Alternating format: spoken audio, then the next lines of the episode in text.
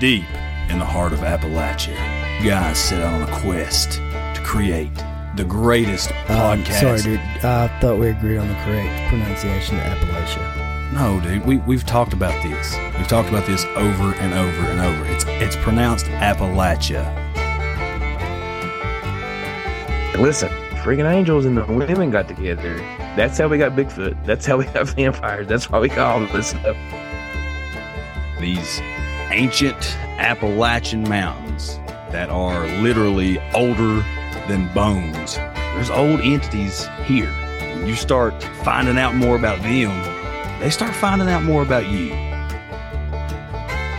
Good lord, sir. this goose has gone rabid.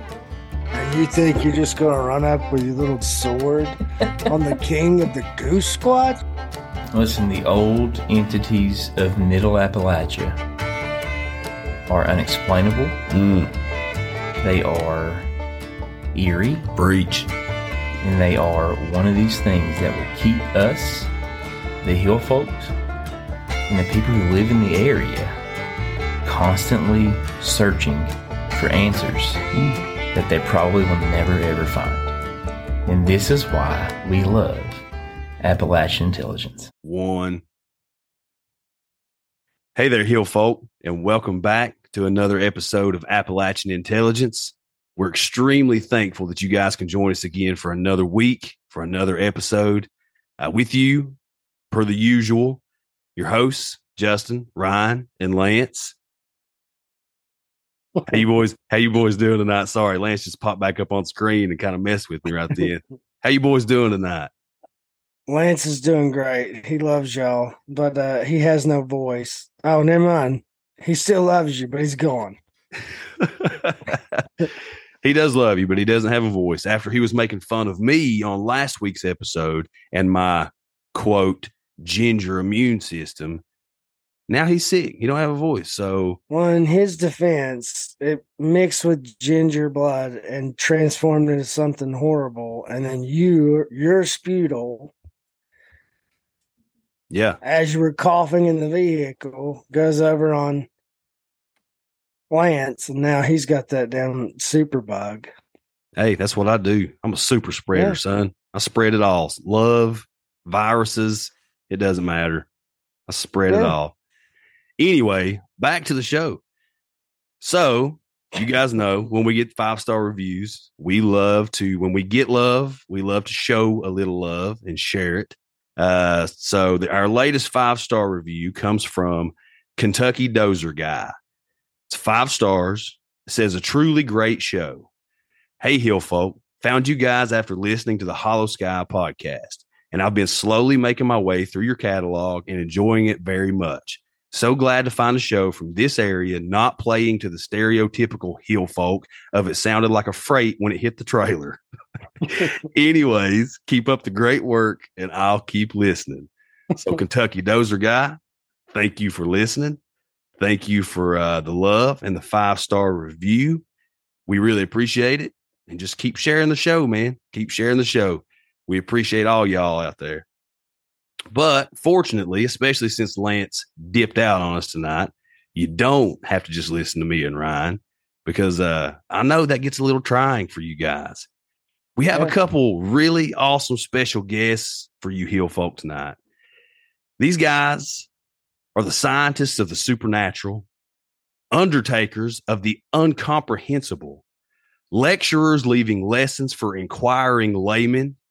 They are applying the scientific method to a world that baffles science. They are the cryptids of the corn. Justin and Jay from Cryptids of the Corn podcast. Boys, how y'all doing tonight? Living the dream. Fantastic.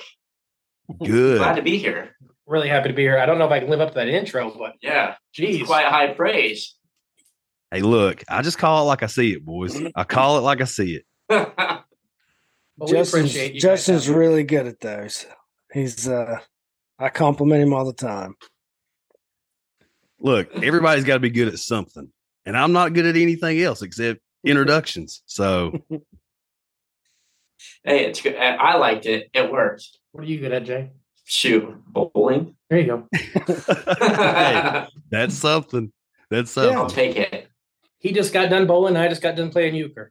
Yes, that's what I'm talking about. Everybody's got Midwest. It's what you do. everybody's got to have hobbies. No, guys, it's really, really great to have you guys on here tonight. You know, we're really excited about this episode and have been excited for weeks now. You know, when we decided on a date. And uh, you know, like I said earlier, huge fan of your guys' show. You know, me and Ryan will listen to to certain episodes and chop it up about it, you know, and kind of just talk about different parts of it and and how you guys really blow our minds in a whole lot of areas. Like, man, I've never thought of it like that, or I, I didn't know this. Um, but it's just it's a great show. So all you heel folk out there, before we even get started, and I even allow them the opportunity to introduce themselves and promote their podcast, go look up Cryptids of the Corn right now. Leave a five star review and rating, and then go listen because I'm telling you, as soon as you do, you're going to be grateful that you left that five star. But Justin, Jay, before we dive into all the ooey gooey goodness of what we got planned for tonight, why don't y'all let the Hill folk know a little bit about yourselves, how the show got started, and a little bit about what you guys do? Well, I'll introduce myself real quick because Jake has got the spiel for how we all got started and all Okay. that. Jay loves doing that. So I'll uh I was basically I was a fisheries technician, which is in layman's term like a fishery biologist. It's just the easiest way to explain it. So I was a field biologist. Uh, I did endangered species surveys, eDNA. Uh, I was looking for things that was said not to exist, and we found them.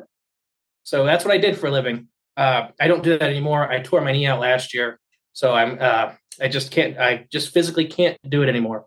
That's partially why this got rolling because I actually had time. Mhm.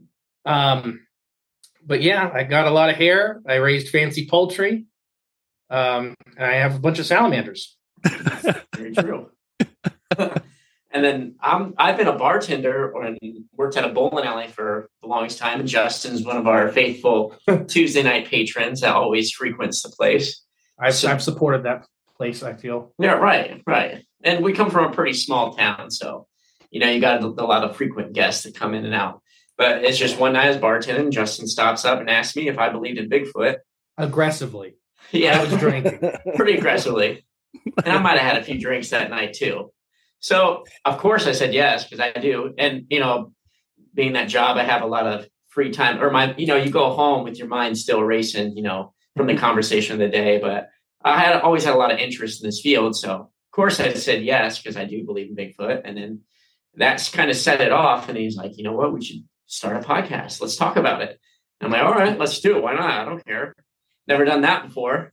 Oh gosh. So we started it, and then you know he kind of blows my mind with the stuff that he comes up with because I have not come from that fishery biologist background, biology at all. I liked it in high school, but that's about as far as it goes for me. So it, you know, you know, he kind of inquired. I inquired a lot of questions with the things he brought to the table, and then bounced back and forth like that, and and then here we are today. Nice. nice. I love it. So, and we like to say the podcast is where uh, scientific and magical thinking combine. Uh, because I'm pr- I'm pretty free thinking myself. I'm a, I a believe in just about any and every possibility because I don't believe anything. I don't believe we actually know anything when it comes down to the end of the oh day. oh my gosh, I'm so sick of hearing that. And you know, so and he does know a lot of things, which you'll soon find out. And you know, sure, and a lot of that really applies to you know things that are explained today. And he can explain it in a different way with using actual evidence and things like that. And that's just not really talked about too often. And then I'll just come from a whole whole other angle at it. Is you know, as maybe as far fetched as my brain can think of, because it might be true. Who knows? Who knows? Who knows? Indeed. All right, But we've no- been we've been recording all day, so it's just like I'm I'm sick of Jay at this point. well, me and Ryan like work. Me and Ryan work together, so I've also been with him all day. Not in the same context as you boys, but I've literally stood on the other side of a planer looking at that face all day long. So you know, by the time we get to recording nights, it's like, God, what are we even going to talk about? right. we've already we've already done it. We've already done it. We we talked about it all day.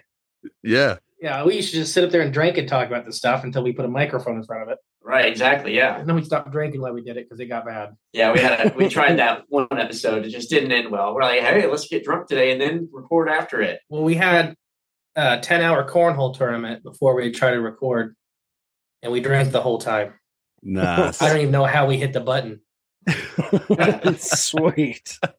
Not one of our favorite Oh, episodes. gosh. but- Yeah, we had to pour ourselves into the studio and everything. It was bad. You're Yeah. gonna you're gonna have to let me know which episode that is because I need to go it's the listen to Hodag it. episode. Nice. Yeah, so- Hodag. The experience was not as fun as the thought. I, we came right in a, this is so big.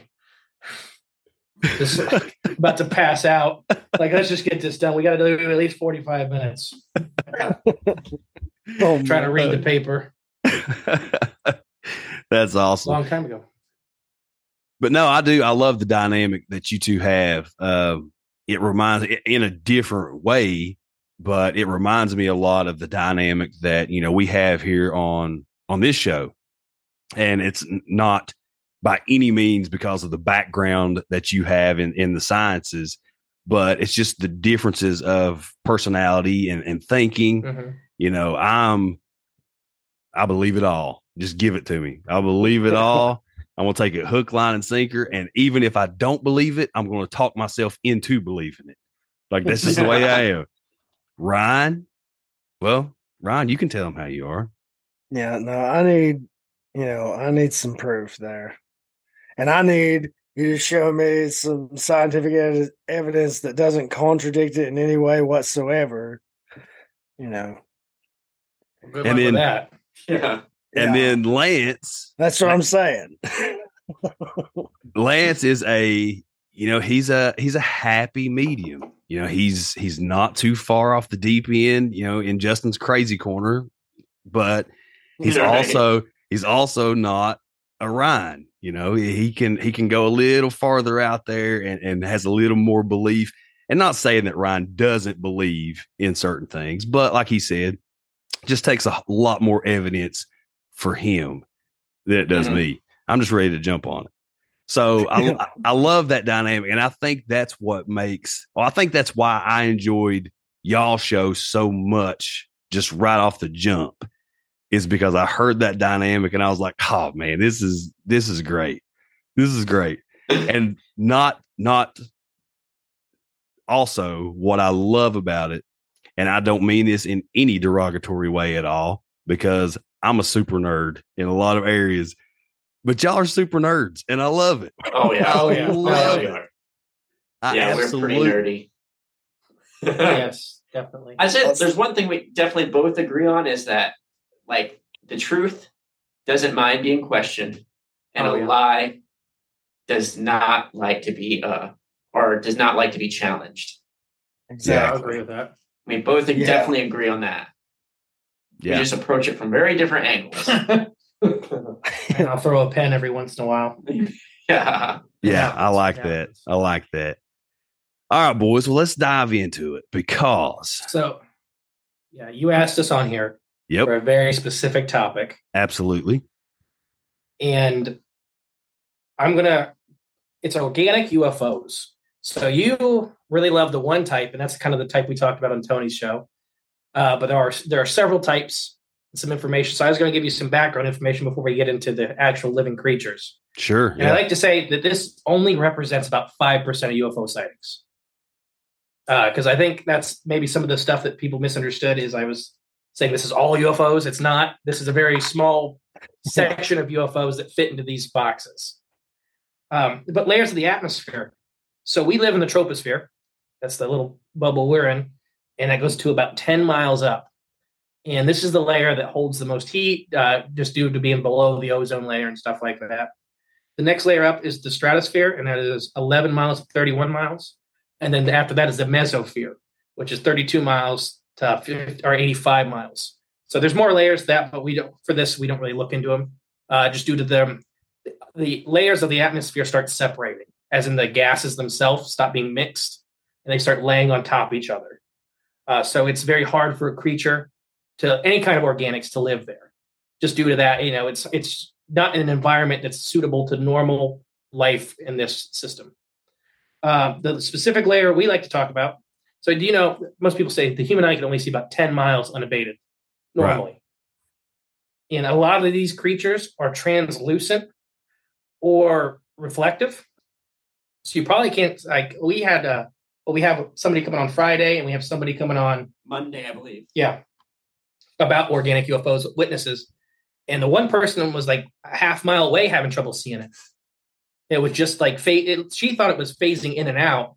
And I told her it more looked like it was a translucent creature. And as it turns, you're just catching the edges of it. Uh, like you've all seen jellyfish and stuff like that. At some angles, you can really see them. At other angles, they're look like water.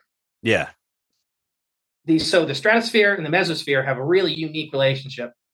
As you go up in the stratosphere, it gets warmer again. So after you break, so the ozone layer is basically at the bottom of the stratosphere, right above the trope where we live. As you go up, it gets warmer, and once you hit the mesosphere, as you go up, it gets colder. So right where those two meet, there's a bunch of liquid water or vapor water, and it's really nice and warm. Well, not really, it's 40 degrees, but we have stuff that lives under the Antarctic ice sheets and stuff like that, big animals. So it's warm enough for big life. Right. Uh, so that's the layer we look at that most of these life forms are probably living in the majority of their time. Uh, it's the 25 miles to 45 miles up. And I know I've just said a whole lot of stuff with no proof, and I have no proof of this. It's just where I think they're starting to look. So NASA did. We all. I know everybody in here probably has opinions on NASA. Absolutely. I know I definitely do. Never a straight answer, not a space Yeah, agency. I like never a straight answer. Jay likes not the space agency. not a space agency. I can't speak. I like uh, just another but no- form of the variation of the word Nazi. That's my favorite. I mean, that's how they were founded. right. Exactly. I think people forget that. Yep. Yep. Uh, When are they going to start denouncing NASA? Probably never. Probably- mostly books. Probably when Elon decides to uh, shut down uh, SpaceX because they are they are mad at Elon right now. So So NASA did studies in 13, 15, and just recently 19. And they use these, and I'm gonna it's gonna be kind of hard to explain because I I showed Jay a picture of it and I couldn't explain it. But when my line of work, we had guys that did bug and bacteria research. And they built these things called Hester-Dendys. in river systems. in river systems, water, and they're basically we call them bug hotels. You basically it it means for bacteria and other microbes too. You build an environment that's perfect for them. It has food, so you put these in the system, and any species that's there clings onto these. So it's a good way when we go back to the lab to look at what species are present in these areas. Uh, good luck spelling Hester-Dendy. I can't spell it for you. Uh, so we put a similar thing in the upper atmosphere with what or with giant balloons, and they collected. When we did these studies, we were only expecting to find half a dozen species, and we actually found somewhere around four thousand species of creature, and Every clade of invertebrate life. every major clade of inver- invertebrate life was found up there. wow. So that means uh, clade's a little bit before family, so it's still very uh, open. It's not like you know, there's not earthworms up there, stuff like that, but including some members that are related to jellyfish. So there were jelly, there are jellyfish cre- like creatures up there right now. We know about. Here's the problem with these studies: is they never went above the ozone layer because it's uh, before this. I mean, just so 2000, I think 13 or 15 was the first study. Then we didn't think anything was up there, living. And if it was, it was because it got blown up there and it died very shortly after. So we just now started looking at it as okay, there's a lot of life up here. But we now we still have that bias that it's not above the ozone layer. So it's still biased. And the reason that we don't think it's above the ozone layer is the radiation. But the levels of radiation up there, we have creatures right now that survive it like nothing else. So it's not super high level. It's it's within life's factors. We have creatures on this surface of this planet right now tardigrades are a famous one. Water bears, I'm sure you guys have heard of them. Yes. Uh, and there's like six, six or seven thousand species for them. So not every species of tardigrade can survive in space, and not every species of tardigrade can survive radiation. But there are members of that group that can survive intense solar radiation, the vacuum of space for 10, to, you know, 10, 20 years. Uh, so we have creatures that are built to survive this. The other way you can do it is be like a jellyfish, and basically every cell in your body is a stem cell, and you just keep healing. Uh, we talked about the immortal jellyfish. I don't. You guys ever heard about this species? No, I don't think so. Sorry, as you can tell, I like to talk. Hey, look, I love it. Yeah. So- So it makes this job easy, man. Yeah. jellyfish have a crazy reproductive system.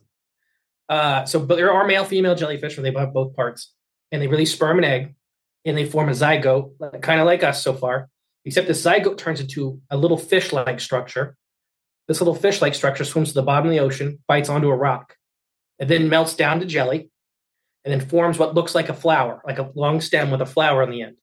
Inside that flower, another flower forms, and another flower forms, and another flower forms on top of each other. When it's done, that bottom flower becomes a jellyfish. And then this one comes a jellyfish, and this one becomes a jellyfish. So it's super weird. The immortal jellyfish can do that. They can produce offspring like every other jellyfish. But let's say they are super damaged beyond repair. What they will do is melt their whole, self down and become a zygote and restart the whole process themselves. So they're, in essence, immortal. Wow. So it's like jellyfish reincarnation.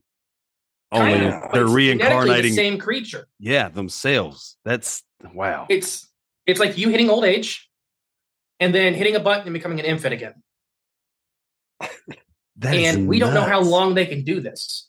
So, and there's arguments about this. Everything in the biological field has arguments and stuff because it's hard, it's hard. You can't prove it because there's no genetic markers to prove how old it is. But I seen one estimate. They think one in an aquarium is forty thousand years old. Holy crap. Heavily debated. Give me, yeah, I'll say it. It's heavily debated, but we know we it, it's almost impossible to tell because they don't die like like we do. They can be eaten. Don't get me wrong. Uh, they can definitely be eaten by something that ends that cycle. But if you're just in a square tube with food and water, they could go on forever whenever they hit old age or they get tore up. That's the other thing. They'll be missing half their body. Like, all right, well, I can't heal this. Just melt down and restart. So those type Wow. of creatures have been found. Well, the family members in that clade have been found up there. So now we have these creatures. So I guess what I was saying with that is these creatures can reproduce their cells so fast that they can kind of get rid of the, or get over that radiation factor. They don't get cancer like us, you know. It's a very different system, and I think that's where a lot of pro- people are having trouble understanding is they're trying to put our limitations onto nature, and it just doesn't work. Right. Mother Nature has filled every spot of available space on this planet. And for you to tell me that it's not taking advantage of the biggest environment, I won't believe it. Yeah. That is the biggest, most open environment that we cannot see and we cannot study very easily. You think the bottom of the ocean's hard? Not just try to sit at, you know, 40 miles up and try to collect uh, jelly samples. It's Yeah. not the easiest thing. Yeah. But yes, I told you temperatures, stuff like that. Eh, we talk about it. The oh, the upper atmosphere is really, really similar to the open ocean. Both the pressure extremes, the lack of hard surfaces. So any creature that develops any size up there would get very. So a couple options: you get very big. Open ocean gigantism, you get big because it's easier to travel long distance. It's easier to store vast quantities of food, especially if food's not available very often. So, like whales, think of whales, is that when they will travel, they that's why they get so big is they can travel long distances to get to areas without a lot of available food, and then they can take full advantage of that resource. They just just eat and eat and eat, uh, and it just it's just so easier to travel. So that's the one thing. The other thing is you get invisible because uh, a lot of open ocean fish, especially larval fish, are almost 100% transparent. So you get what we are going to talk about here later. I'm, I'm setting up stuff so you see some similarities. Yeah. I love it. Uh, you get very transparent, just so predators and prey can't see you because there's nothing to hide. You get really, really good at camouflage, like sargasso fish, look just like piles of weeds. Uh, in in the frogfish family, uh, they got little legs and stuff like that. Or you get incredibly fast. So think of both flying fish and marlin. Flying fish would be the prey. They also can fly out of the water, but they can swim up to 50 miles per hour. And the marlin, you know, get up to the 70s. So you get very fast because you don't have the option to hide. So the only way you win is you get away from these creatures by going really fast. Yeah. Because really fast.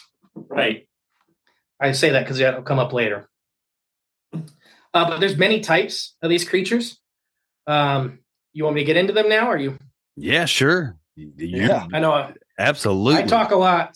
Just yell at me when you want to stop. No, this is this is great. I feel like I am sitting front row in a college classroom listening to the best professor on campus. Okay, Mr. E. I've been blushing all this whole time. Mr. E. So the first category we're going to talk about is uh, one that's near and dear to our hearts personally, is the manta ray stick shaped.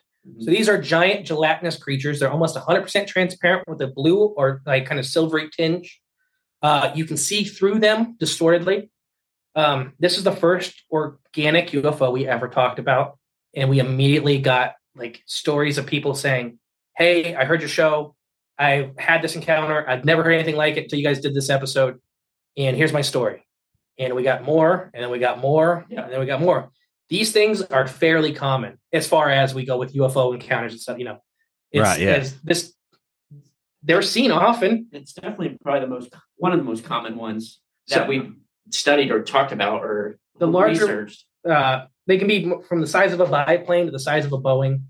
Uh, that's kind of where they're reported in is their range. Uh, almost everybody that's seen them has reported a sense of awe, as in not fear. They, some of these people are very close to these creatures, but it's like seeing a whale. You're not scared, but you're just like that is so big and immense. It's just and they're not threatening or anything like that. Um, they are seen flapping, so manta ray shaped, but not manta ray like. It's kind of hard to explain until you see a picture or a, a drawing of one. But they flap their wings. Uh, as they flap, they don't move the air around them. It seems the one story we got, the trees were below it, and as it was flapping really slow and gently, it wasn't rustling the trees.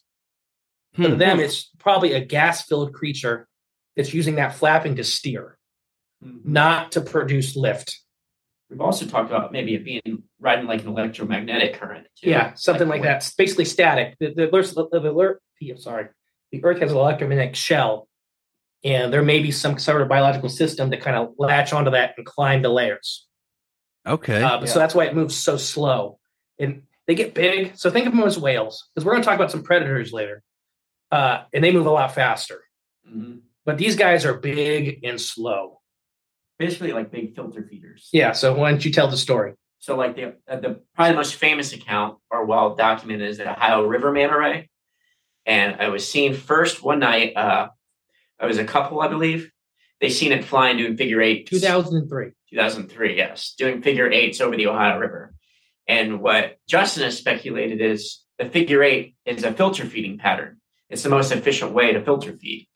So it was possibly just eating what was ever above the river at that moment. And they seen it doing these patterns, and then it slowly drifted back up into the sky, and they didn't see it anymore.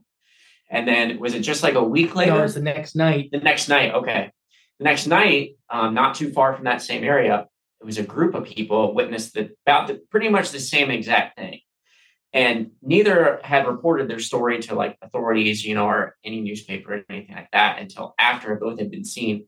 Then both um, accounts had been reported on and they basically reported the same thing without knowing each other's account. So kind of almost almost confirms what they were seeing. They were seeing the same type of thing without the bias of knowing, you know, hearing the other person's story first.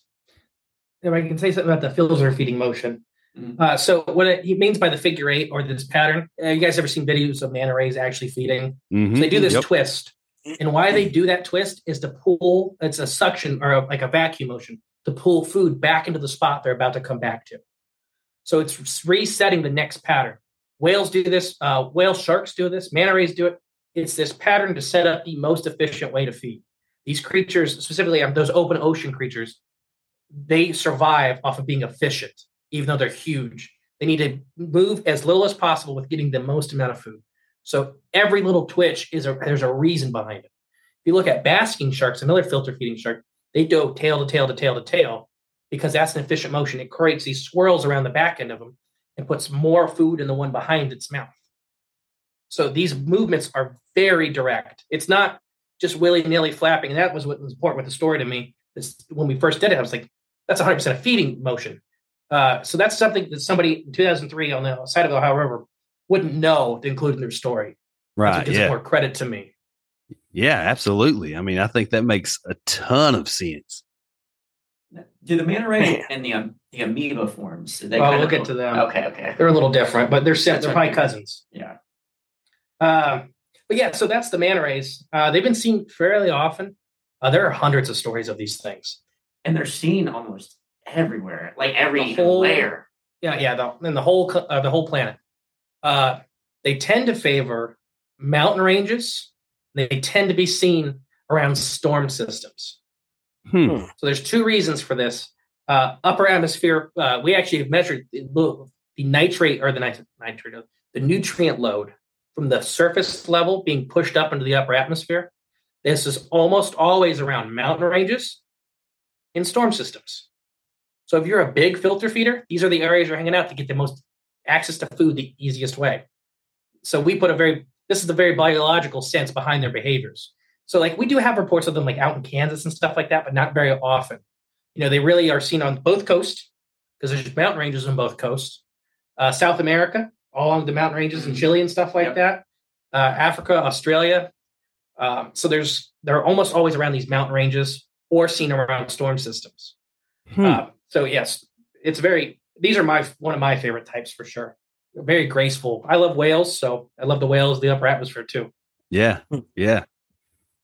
Ready for the next type?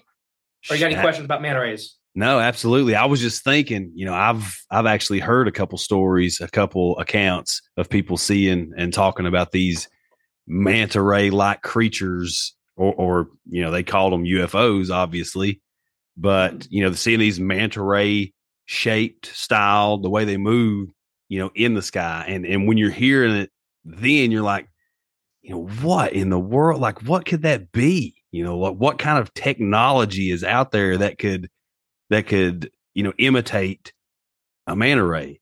So I love I love this that oh no no it's it's you know it is a manta ray. I love it. There is one thing I did forget to say at the top is convergent evolution. And I'm using that word as in the species adapting over time, not the whole theory of evolution.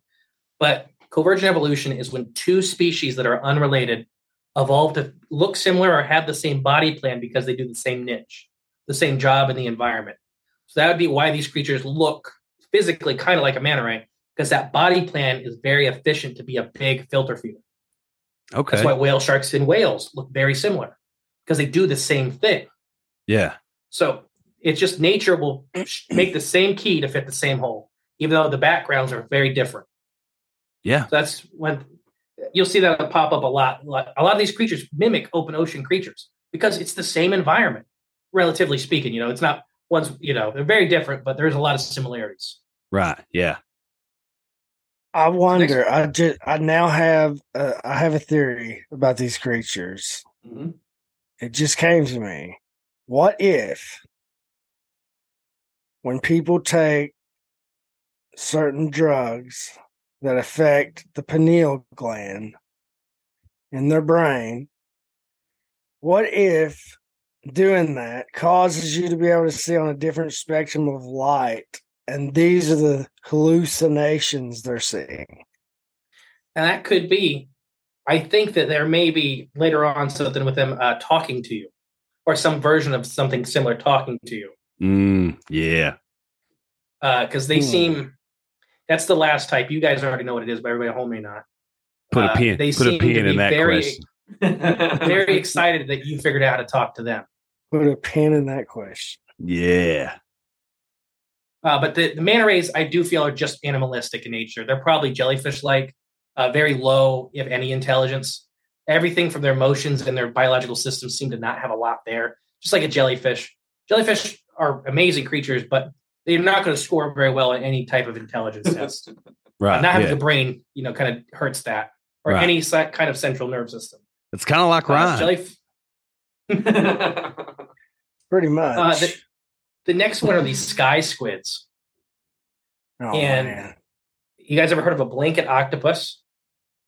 No. All right, so these guys get mistaken for mermaids, sea turtles, and sharks. So the blanket octopus females, so the males are less than a couple inches wide. Females can get over 10 foot wide or 10 foot long. But their two of their tentacles have these large flaps of skin that look like blankets. Uh, they go really long past the body and everything like that. They're open water squid or open water octopuses, which is kind of rare for an octopus in the mid water column. But what these guys do is they're really good at mimicking shapes and including humans. There have been people that have drowned trying to save drowned humans. So they see this human figure down below and they're diving down to save him, and then it turns into a sea turtle and takes off. Holy And that's because they're mimicking, they're mimic. So when sharks are around, they take the form of a shark. Sharks don't normally mess with other sharks too often. So like, okay, I'm going to look like a shark. People, I'm going to look like a person, so I don't get messed with. Sea turtles is one of the more favorite shapes because generally most mid-level predators don't mess with a sea turtle. It's not worth their time. Uh, you know, tiger sharks are sea turtle specialists. That's one of the few things that really go after large sea turtles. Um, but these things get mistaken for mermaids in the Gulf of Mexico constantly around uh, the oil rigs and stuff like that. Fishermen, they'll see what they claim is a sea turtle changing in to a mermaid. It's an octopus, hyper intelligent creature. So why I told you that is these sky squids kind of have the same body plan. Is there this basic trunk with a with a body and what we assume the organs and stuff like that, and these two or three super long tendrils that come off and can open like kites. They can be huge, but they've also been witnessed to pull back into the body, and then it kind of goes. Then then it goes away very quickly. They start moving very fast. So what this is is probably a communication display. So squids that we talk about in the ocean, the octopus, they communicate by color, by flashing colors, by talking. So this may be a way of long distance communication. It could be a breeding display of hey, this is how big and powerful I am. This is how much frill I can support in the air. And then when it's oh, is that a predator? It's time to take you know tuck in and take off. There's one video, and I can send you guys the link here later, where uh, a person outside of a jet videotaped these two what she thought were kites that were intertwining with each other and kind of dancing. And then when the jet got too close, they took off. They pulled in their sails and gone. That it seems like a breeding display. It seems like something two creatures that were trying to, you know, make more creatures. And then the jet got too close. Time to go. That's a predator. Disturbed them. Way to go, Jet. You ruined the romance. What Guys, what were the squids. chances? I mean, come on. What were the chances? I think they get seen a lot more often than people realize. Uh, so I think, and we could talk about that now or later, but I think they're dipping below the ozone layer. Uh, kind of imagine the opposite of deep sea whales. Uh, there's these creatures called beaked whales. We know very little about them because their habitat in uh, they mostly the bottom of the ocean. The you ever seen a tusked whale? Mm-hmm. So yeah, that's what these guys are. They are the whales from old maps. They still exist today. A lot of Okay. these species are very threatened. They literally have giant tusks coming out the side of their head. Um, but we don't know a lot about them because they spend so much time at the bottom of the ocean. Uh, but these guys will come up and warm up every once in a while. Humpback whales stop off the coast of Florida because it's where the jet stream gets as close to the shoreline as anywhere. So you have these giant cold water open ocean creatures. They'll kind of go somewhere shallow and warm to relax, you know, beach day. So I think these creatures that are living up in these upper layers are dipping down below that to warm up, to relax, uh, to maybe get away from predators. And I think they, when they get pushed down here, they're either feeding or they get knocked down here, uh, just because they get caught up in a storm system. You know, some of these creatures are not very powerful. The manta rays probably are not very powerful flyers. They're mostly most likely gas-filled creatures that are can be at the will of the wind.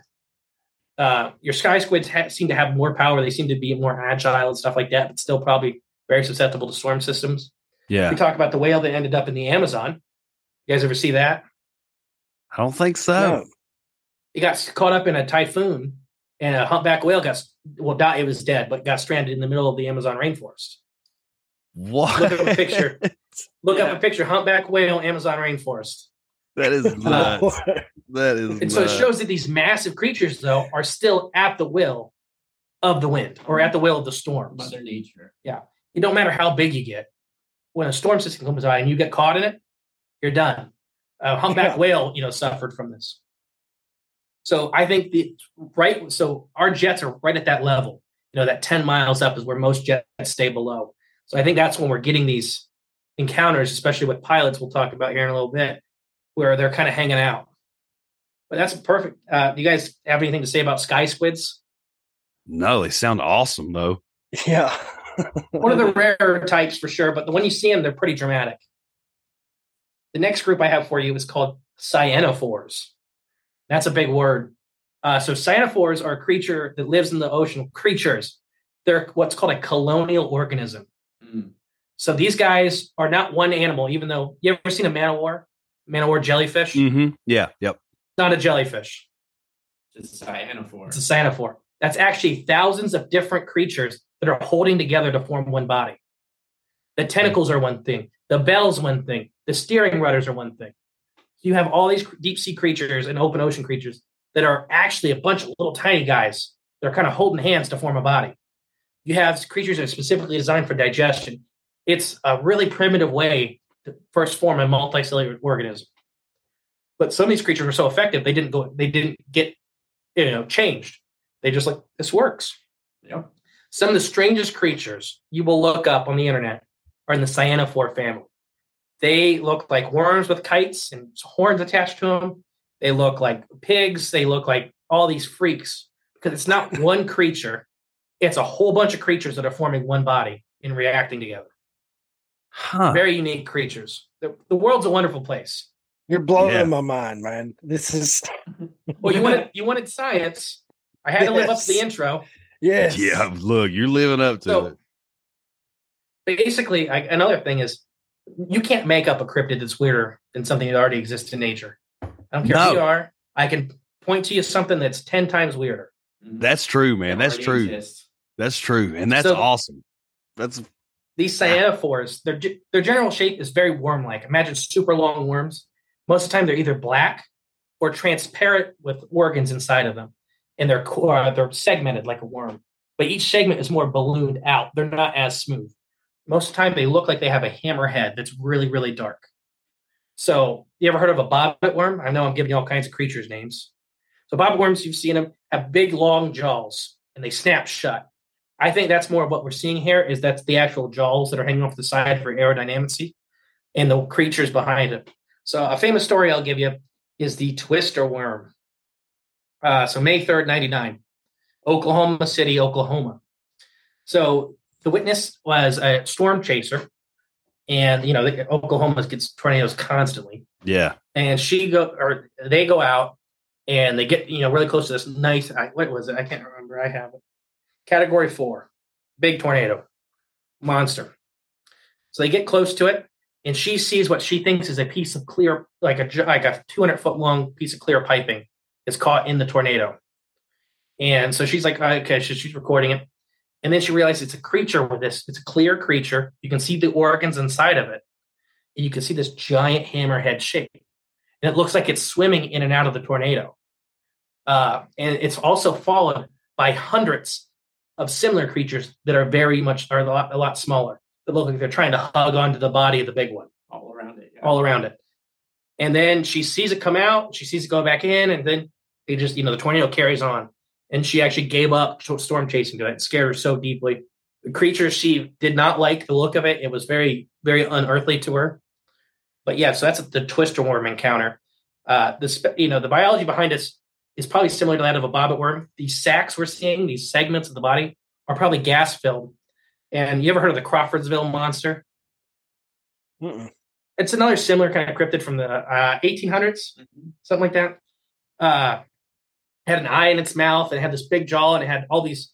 So siphonophores have these what look like hairs. They're actually fins running down their body, and that's what these creatures have.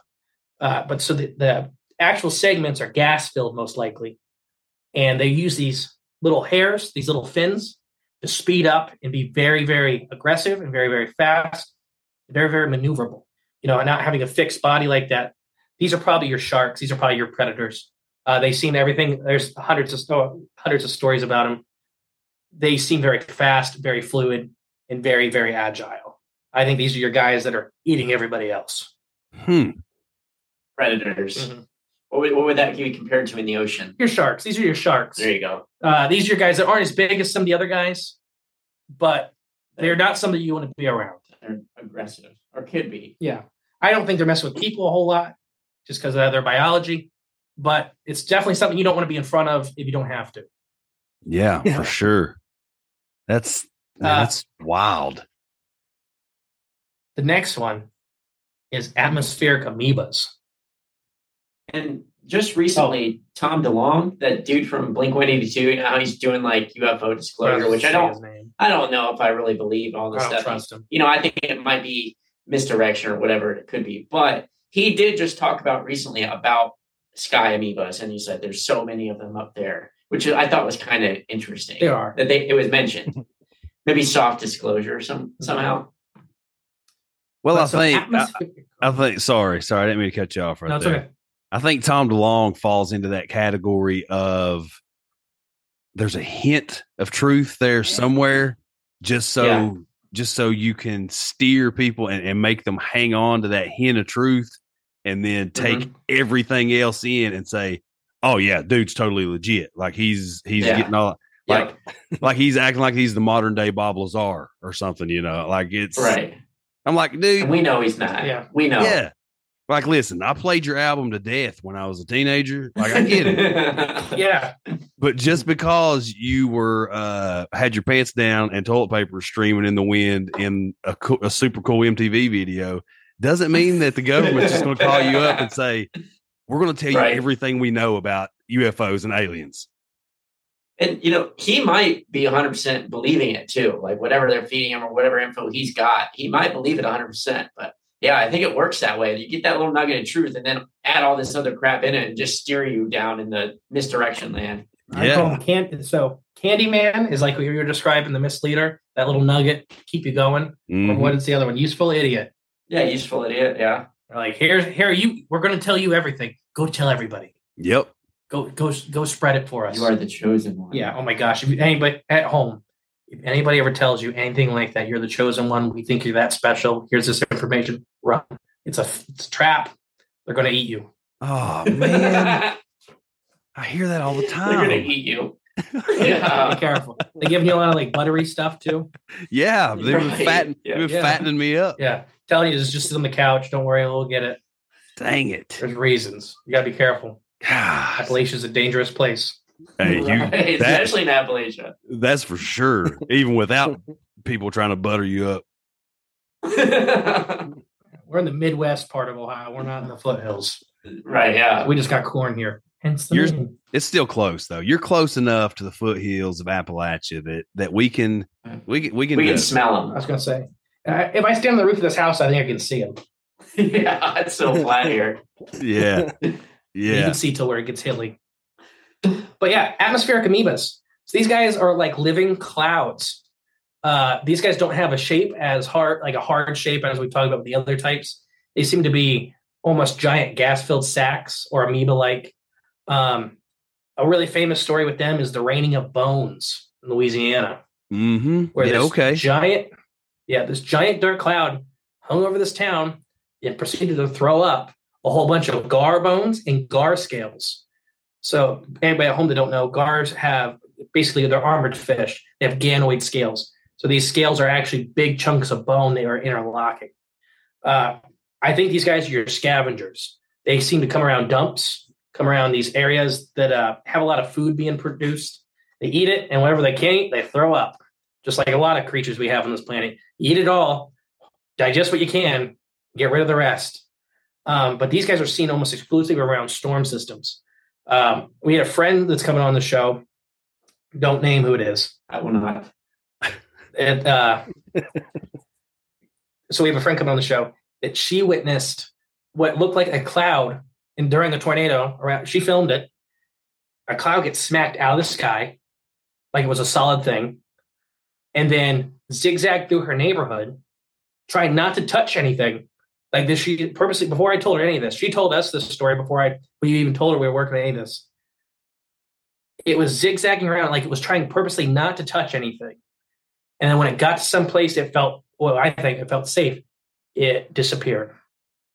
What most likely happened, in my opinion, is this is a very jellyfish-like or amoeba-like creature that has a very soft membrane.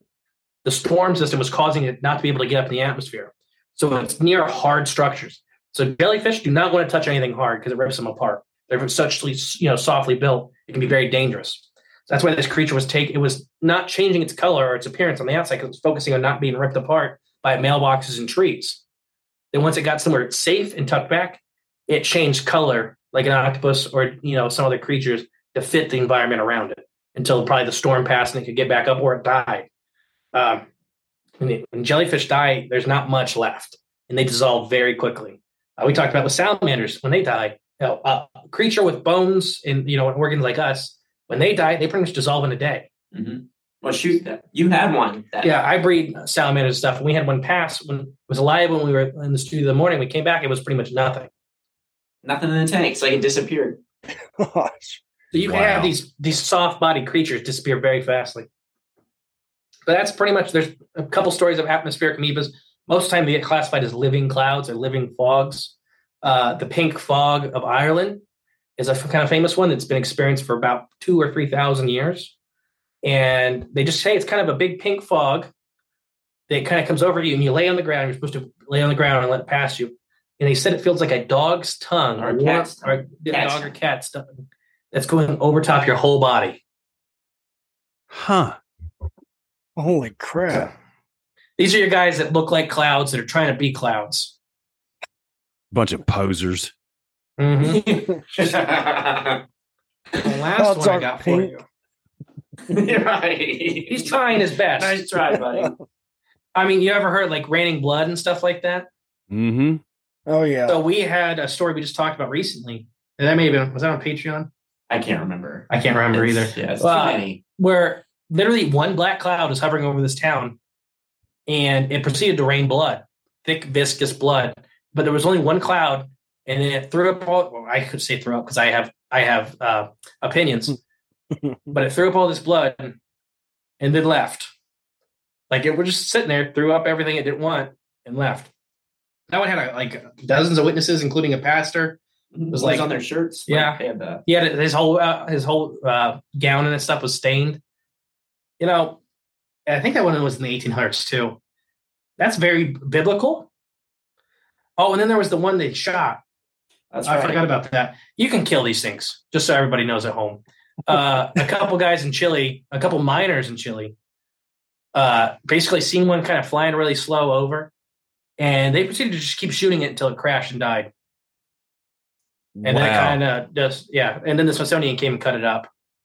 Of course they did. Freaking Smithsonian. I just want you to know you gave you gave every card carrying member of the Hill Don't do folk out there the green light to just go out in their front yards and start shooting at every cloud that goes over. So, Please, they're harmless. I promise. Yeah. we do not endorse the killing of these creatures. right. Yeah, I, I think we don't know what trouble. role they play, man. We might Right. need these guys. I agree. This last type, I think, wants us to go extinct because they were here first. But Oh, yeah. Yeah. The flying silver disc, the living disc. These are your guys that seem to have some type of intelligence behind them. They are very fast, uh, very intelligent movements. They can stop on a dime. They can change really quickly. So the famous one is the Tic Tac UFO. Uh, in my when we first watched it, I even said, "This is like a dolphin playing with a tugboat." This creature, this thing is so much faster and more smooth in its movements. It's like playing it's, t- it's playing with his fighter jet and when i got bored it just left. And that's what dolphins do. And it seems to be really intelligent. Um, there are some other fame like there's a lot of these. There's a famous one with the pilot uh, had one of these things cruising near his jet and so i'm not a pilot but i guess all pilots are supposed to have a signal mirror in their pocket in case they crash and stuff so they can signal for rescue.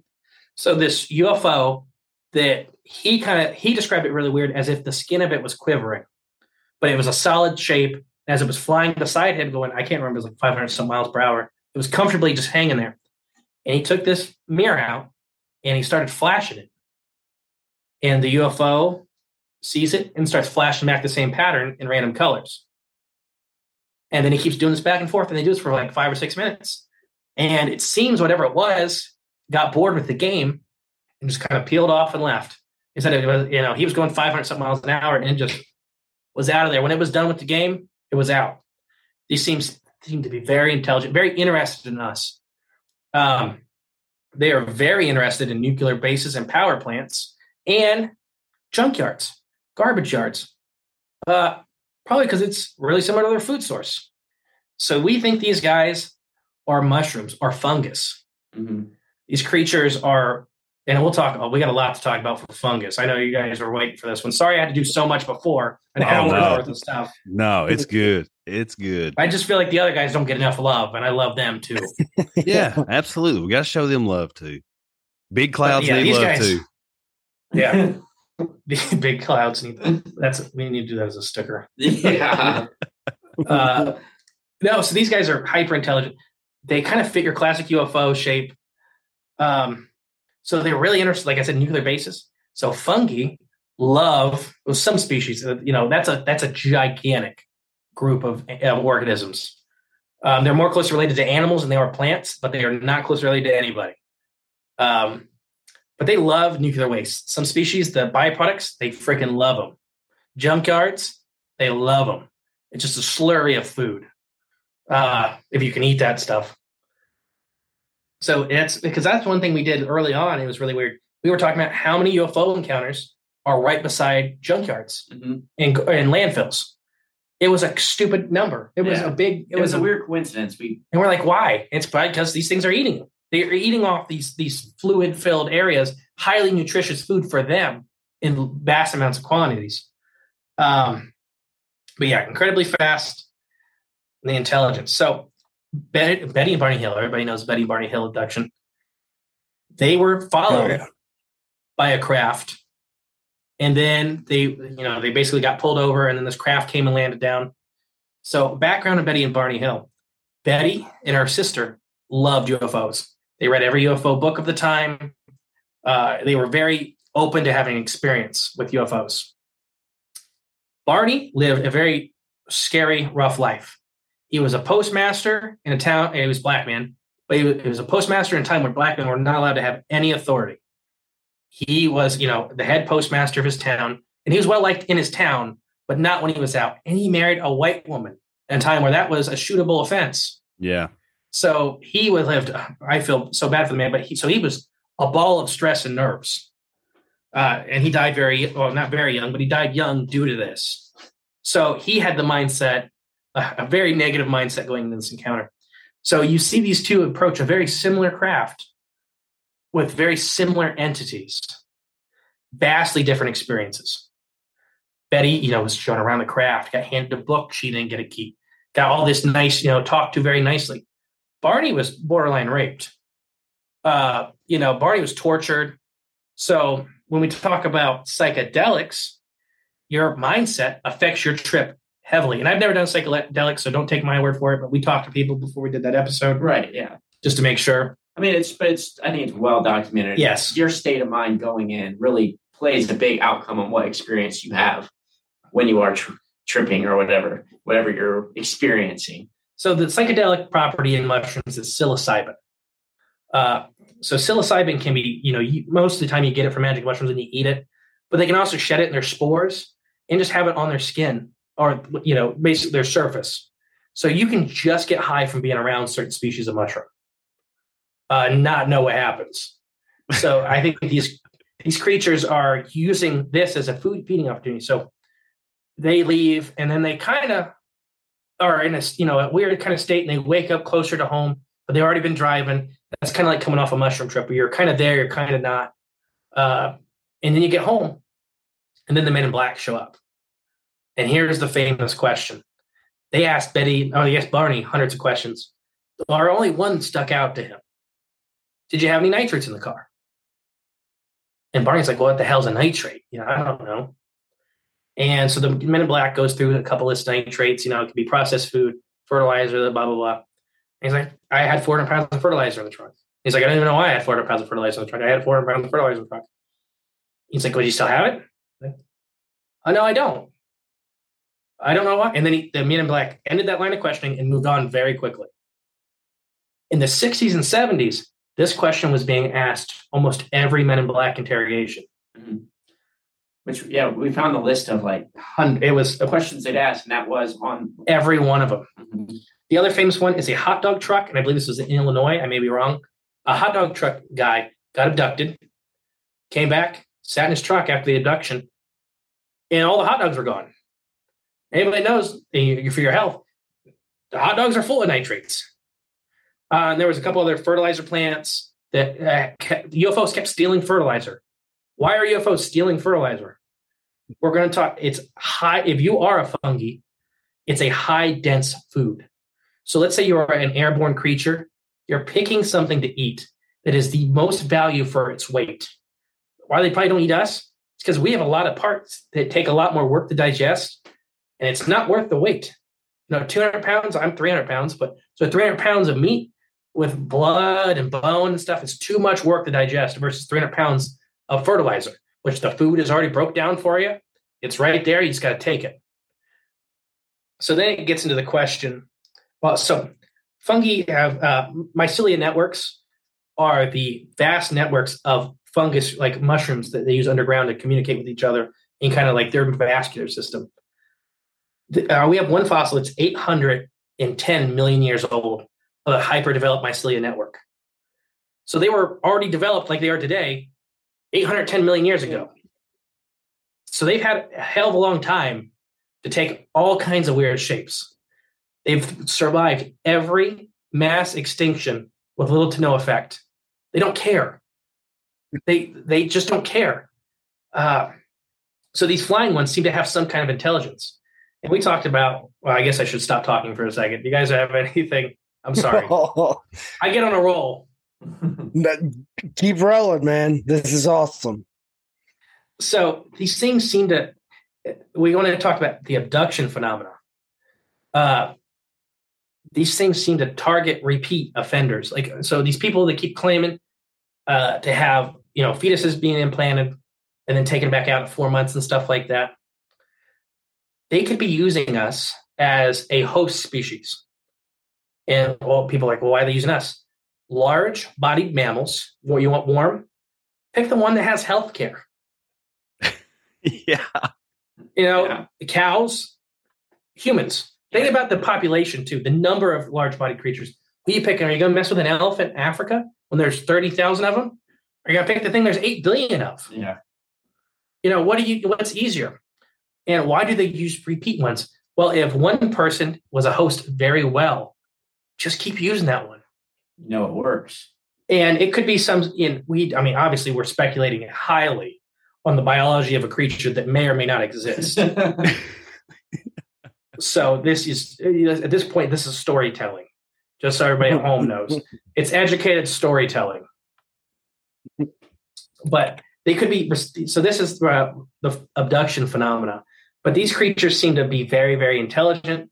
Uh, they seem to appear metal at first until something hits them, or they stop on a dime. There was that one on uh, the Uinta Basin, that famous video yeah. of this UFO, this this classic tic tac or almond shaped UFO, dive bombing out of the sky like it just is fell, and the last second twisting and taking off. It looked just like a bald eagle. Have you guys ever seen bald eagles? Uh, How they Mhm. select a mate? Yeah. So they, everybody at home they lock claws and they just drop, and Mhm. you the male has to not let go before the female to prove that he's a worthy mate. And bald eagles are documented hitting the ground and dying during this. So it seems just like that. There's all these things you can look at with these these UFOs. Like that, it doesn't make sense looking at it from a nuts and bolts aspect. But when you take this mindset and you look at it as it's an organic thing, it makes all the sense. All the pieces start clicking. And this, once again, is a, just some UFOs. Yes, a small percentage. And because you know our black triangles, our ones that are beaming, you know, a whole bus aboard, you know, that's probably not something alive per se. Uh, but I do think there's this whole biology in the upper atmosphere that's above us that we are just every once in a while getting a glimpse of. because you can only see so much with your naked eye. And there's only so much we've explored, just like the ocean. What we explored five percent of the ocean. Yeah. How much of the atmosphere have we actually explored? You know. None. I mean, pretty much, relatively speaking, you know, in percentage wise, it's the biggest available environment on the planet. you know, it goes 85 miles up and it's the whole planet. Let's just, Yeah. Let's just put some of our tax funding, you know, into something actually useful. and Just build a giant net that reaches, you know, 50 miles into the sky. Uh, you, I think you'll get, I think you'll catch jelly. there we go. Proof. Uh, but there was one report of when the first space shuttles were leaving, uh, the, the, the planet, and you, it's whatever you want to believe. I know me and Jay argue on stuff. There was one part they had green slime on the window. They didn't know what it was. And it was probably they hit a big cloud of something alive. and it just didn't get out of the way in time. Huh. They just got But for mush- slimed. Ghostbusters Yeah, slimed. yeah. What's the name of that ghost, the big green booger? The, uh, the Slimer? Is it Slimer? yeah. Slimer. Yeah. But They mushrooms killed him. are a whole other topic if you guys want to get into that. The actual intelligence of mushrooms, because I think this is very underrated. Yeah, yeah, yeah, It- it- absolutely. It is. Like, and if I'm not mistaken, we're even using mushrooms in like computer chips and things now, Indeed. hmm like, to make them right. faster because that's how they can think. It's it's freaking nuts. They're they're faster than any other biological system, and they're faster than any electronic system. That is Their so ability to transfer data is insane. Uh, do you guys know about the Japanese subway system? Oh yeah, They use slime molds. yes, Yeah. yes. Listen, they're I'm a huge fan of Paul Stamets, and that guy. Yeah, I listen to him every chance I get. Yeah. but that's nuts. Redesign the entire subway system. efficiently, more efficient than any Mhm. human could ever think. Yeah, Because it's all they're not smart like us. They're very different. It's what I like to say. It's halfway between a robot and a human. It's still the same, probably the same level of intelligence, but the way they think, the way they interact, is probably somewhere in the middle. You know, Right. they're not fully computerized, where it's you know ones and zeros, kind of Mhm. lateral thinking, but they're not hyper emotional, hyper in depth beings like us. They're probably somewhere in the middle where they have some type of emotional con, you know, connection, but they also think on a weighing it out, food versus you know, food versus cost kind of metric. They're, they're that's why it's so hard- hard to understand them. It's because they're alien, not as an alien from another planet. Alien is that they are so biologically different than us. It might as well be from another planet or another dimension because it's hard to look at them and realize that they're thinking and talking to each other. That they have everybody at probably seen the mushroom synthesizers. So they literally developed a synthesizer that gets plugged into mushrooms, and that's it's not neural pulses. It's not their it's not a neural pulse, but it's their version of a neural pulse. Every sound that thing makes is them thinking, is them talk, is them doing the, you know them internally doing stuff.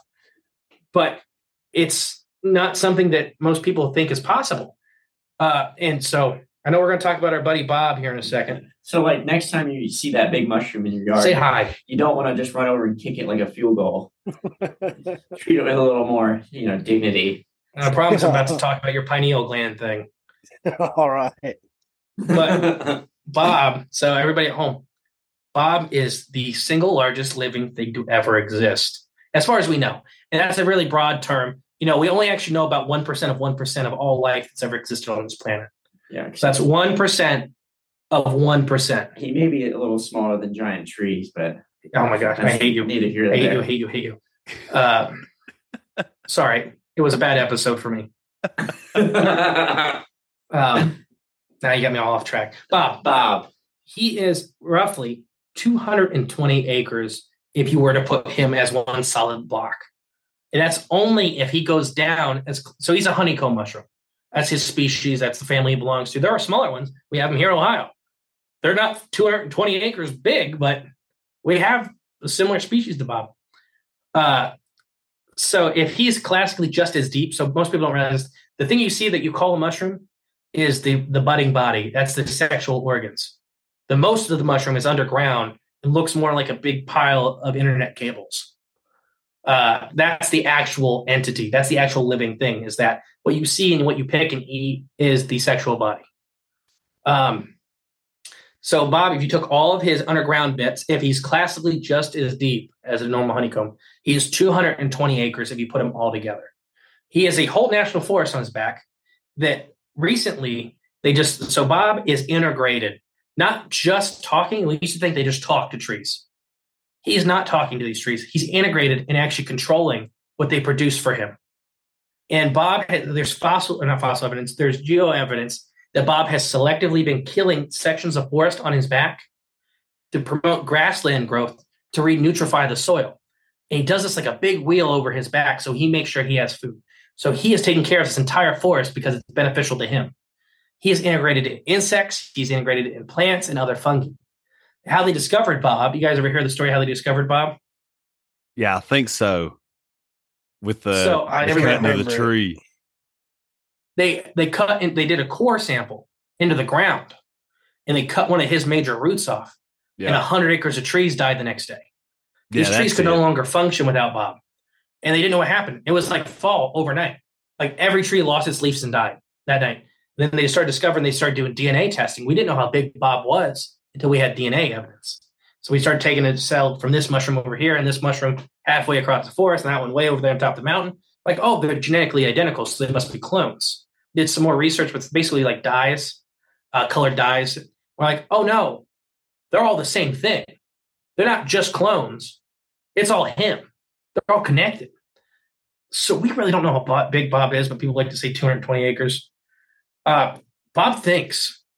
Bob can transfer data across his his whole system from one side to the other faster than any mammal.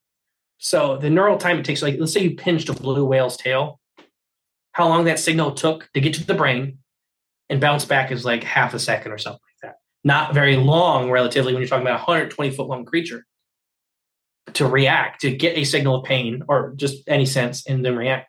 Bob can do it like three or four times faster. It's not possible, but it is. Wow. It's insane. It's he, they as conventional biology they shouldn't exist. I have a feeling someone's going to create a movie now of like this giant mushroom forest that just eats people, Bob, like Well- miles away. I was actually listening to a uh, uh it was like an uh, uh an audio horror drama. Uh it's it's this one different show and and there were these there were these almost like zombie like creatures, you know, they were humans, but they were zombie like creatures, but they were being controlled completely by psilocybin mushrooms Mhm. that Mhm. that were operating and kind of you know releasing spores onto these people and like controlling everything that they did and just that entire concept you know and, and hearing What's it the video game oh uh uh, with the clickers? Th- those are fungus too. gosh, I can't remember the name. I can't remember the I name of that game I don't either. know. Emily and her dad used to play it, and I can't remember it. But that's a fungus-based horror game where it's the whole thing is fungus. They're all fungus. I remember calling Jane screaming that into the phone. No, they're all mushroom. They're all they're all mushrooms. yeah, yelling. because it just like, finally clicked one day. yeah Um, but yeah, so Bob's humongous. Bob is an amazing thing, and there's a couple other members of his family that are quite large. But Bob may go deeper than we want to believe. And this is where you we talk about with archaeology and other biology is that we don't look outside the box because we think we know everything in the box. We only Yeah. look for what should be there. We right don't go past this. Anthropology. Yeah, we don't go past these levels. We don't go past these marks because technically we've never seen it before. The whole planet's full of stuff we've never seen before. Mhm. So look a little deeper. Bob may go down, you know, most of their species don't go lower than eight foot deep. Maybe Bob goes 10. That may double his size. Maybe Bob goes down 15. You know, he may be, and that he may be 100 times bigger at that time. Maybe Bob goes down 100 foot. Maybe there's a cavern down there and it's all Bob. Like We don't know, you know. tunnels and Stranger Things under the town. so Bob, like I said, uh, is 44 to 45,000 years old by most estimates. Uh, but I believe he's much older, probably pushing 100 or so. Uh, just, I think these, I also think he's a lot bigger than people give him credit for. Uh, he's been here, he's, their species been here long before us, and they'll be here long after. But like you said, with pineal gland and people opening up to, you know, opening up that side of their brain and talking to things. And you ever done the psychedelic test with those entities? Or heard anybody do the test with them? So to see if they're actually entities, uh, and not just figments of your brain, because you're also doing a psychedelic. So not only do you have the possibility of opening up to maybe some other way or other thing on this planet or this plane, you're also tripping your brain out. So who's to tell whether it's something real or something you're making up? You do the test. You ask for so supposedly these entities that exist in this world have been getting all of our information buzzed to them electronically since we met at the internet. And that's the only way they found out about us. They didn't know about us, even though they've been living here a lot longer than we have. And I'm getting at these are mushrooms. These are fungi that are around us. Yeah. They've been getting this information since the internet, since we've been putting it out into the air. That's when they discovered us because their way of life, their life cycle is so different than us. We're just as, keep on, we're just as alien to them as they are to us. So they have just as much trouble understanding us as we do them. I think we're very animate. We talk. We have very complex emotions. We uh, we're not one thing, even though we move as one. We don't move as one. So you ask these entities for something real simple, but something you wouldn't know. You ask them for like an address of a dentist's office in Australia, and see if they give you an address. And I picked that because Finding Nemo. Because Yeah. you know Yeah. Yeah. Sherman, whatever way. 243 Uh, Wallaby Sherman what, whatever it is. Yeah, P. Sherman, 42 Wallaby Way, Sydney. there we go. That's it. That was it. Holy crap. Yeah. That was the most impressive thing all night. so you ask them that and see what you get back. But as you were talking about, these these things seem to express a lot of excitement that you figured out this way to talk to them. That's that's the common thing with psilocybin trips is that when you talk to these things, they seem really excited. Like I'm, we're so glad you figured out this way to talk to us. We're so it's not like your classic extraterrestrials or interdimensional creatures because they're not, in my opinion. You're talking to something that's probably outside your house that is so excited to talk to you because it knows you're there, but it can't experience you. Like we know they're there and we can't experience them. We're on different wavelengths. We're in different planes of existence, even though we're sharing, we're occupying the exact same space, and we can do stuff to directly affect each other negatively and positively.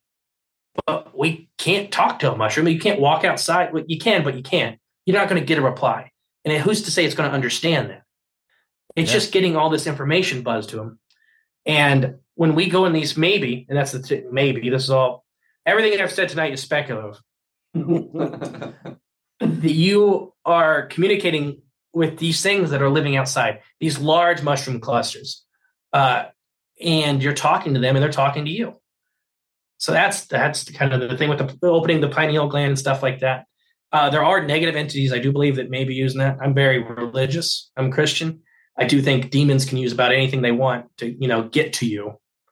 Um, so you got to be really careful when you're talking to anything. Everybody, never use a Ouija board, please. yeah. Especially tripping on shrooms. Don't use one. Yeah, of you those. don't- yeah. You know what you should be doing when you're tripping on shrooms is sitting in a beanbag chair and relaxing. Talking to Carl, the mushroom, out in your front yard. Mhm. Yeah. What did we name the one? I can't remember. We named it out back. I can't remember. That was that was the summer, wasn't it? Yeah, Yeah, I don't remember. It was big though. Like he got big because I wouldn't let Doug kill him. Yeah, your dog, your German Shepherd. Knock him over. Knock the the, the stamen over. Right. They have gills and stamen. Very weird. Very very odd entities. Uh, their their biological background is very muddy. So, like I said, we had mycelia network fossils from 810 million years ago. Everything else then was slime. If you want to believe classic evolution stuff like that, and I don't, as in the full theory of evolution, I do believe species adapt over time, yada yada yada. I do believe in a crater, you know. So take what you will from what I say. But if you look at the classic fossil scale, at that time period, nothing else was very developed.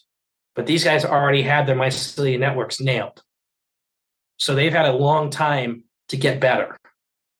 So when Yeah. most creatures, when before even plants were on dry land, mushrooms were the size of small houses. They were the trees. Mhm. So they've been around in a very complex form for a very long time. And I do think they are probably the first intelligent entities on the planet. And they just they live such long life cycles and they live such a different life cycle than anything else on this planet.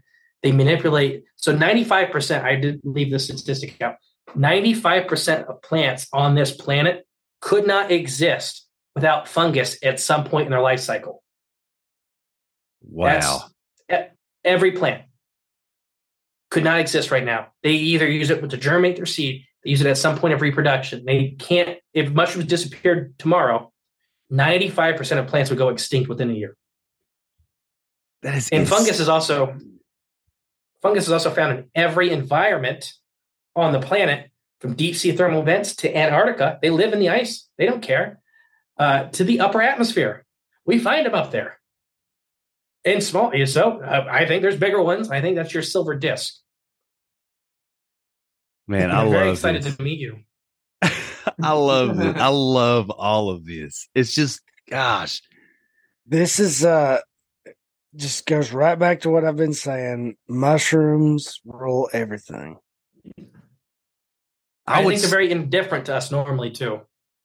Well, yeah. Yeah. I mean, it, it's kind of like you said. Like, okay, think about it this way.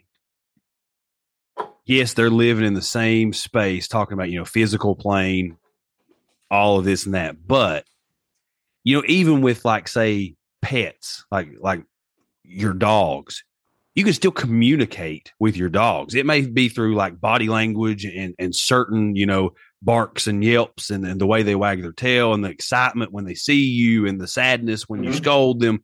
There's still ways it may not be like spoken language, but there's still ways to communicate with your pets. And I just mentioned And dogs. understand. Yeah, absolutely. But with these things, there's not there's no real way to communicate in an emotional way that you you know what they're thinking. Like they don't know what mm-hmm. we're thinking.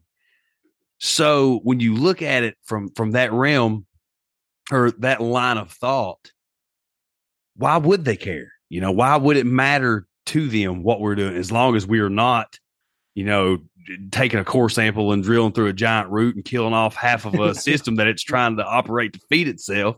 But even then, it, it's probably like, well, you know, yeah, that's It happens. But There was a glacier. there was a glacier on my back ten thousand years ago. yeah, for real, Yeah. for real. That's, I mean, it, it took out the pyramids in Antarctica that I built. We had a we had a listener email us about that. That they are fueling stations for flying mushrooms. Holy crap!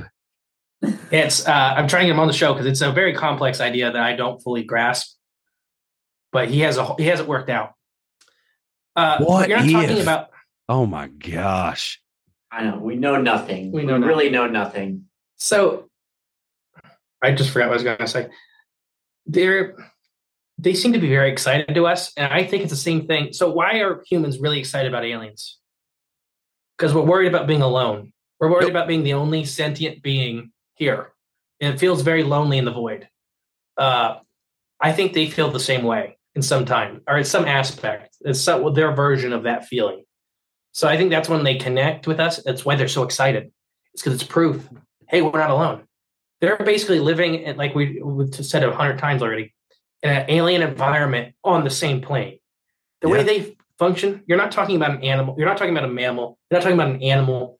You're talking about something that's so much more ancient that it actually looks like animals broke off of fungi a long time ago. So they were here first for a long time. So it's just, I, I really, I fully believe they're sentient uh, in some form. Whether you want to believe they're like us and they're sitting there talking to each other and they're having this really in depth conversation about uh, us on this other plane. These creatures move so fast. It's like ghosts. And every once in a while, we get a transmission from them. And every once in a while, Tim, you know, somebody gets abducted Tim.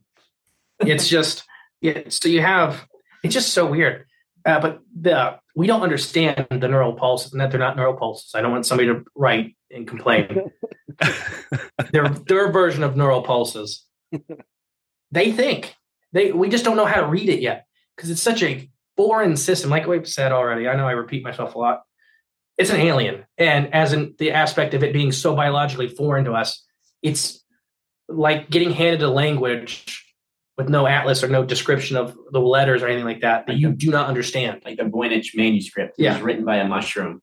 There you go. Yeah. Probably was.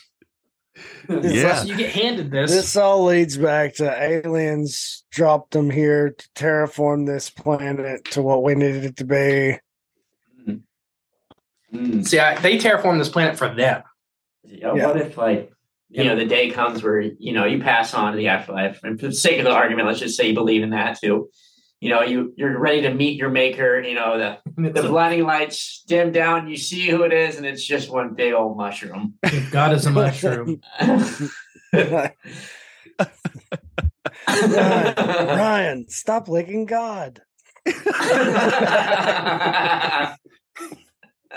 You gonna go out back and talk to him again? Call him God now. Gosh, maybe- I better not. Our neighbors sounds- already think we're crazy. Hands Jay's in the backyard calling the mushroom. There, God. Hands Yeah. eight, I Hey, was- God. praying, praying. Yeah. The poor neighbors. They're nice, but they know we're weird. I have a, I have a nine foot Bigfoot in the backyard that looks Yes. into their yard. That's awesome. That's awesome. God bless them because they're good neighbors. Yeah, they They, they, would have to be. much. They would have to be. That's like the, all the people around me and Ryan too. They're just completely fine with us being super weirdos and doing and saying the things that we do. Yeah, there's a lot worse things out there. This this sure. house is basically a zoo, and the neighbors' little girls will come over and play with the animals and stuff like that. Yeah, Got tortoises and turtles and snakes and salamanders, birds. What else am I forgetting? Oh gosh. Well, A lot of fish, a lot of fish. Tortoises. I think he said that. Mhm. that's But yeah. awesome. They're all fungus. yeah. Fungus is among us. Name of the, one of our best episodes. Mhm. Yeah, y'all go check that one out. Go do it, Yeah. yo folk. Check that episode out. That's what led this match made in fungi heaven with Mushroom God. Yeah. So what do you guys think? I guys, I didn't give you a chance to talk. I know I'm bad. I do it to Jay. Not my I- show. Dude, you were blowing my mind. This is like all these theories I've had as you're speaking. I'm like, shit, that fits. Shit, that proves that to me. Some puzzle pieces connect. Yeah. Yeah.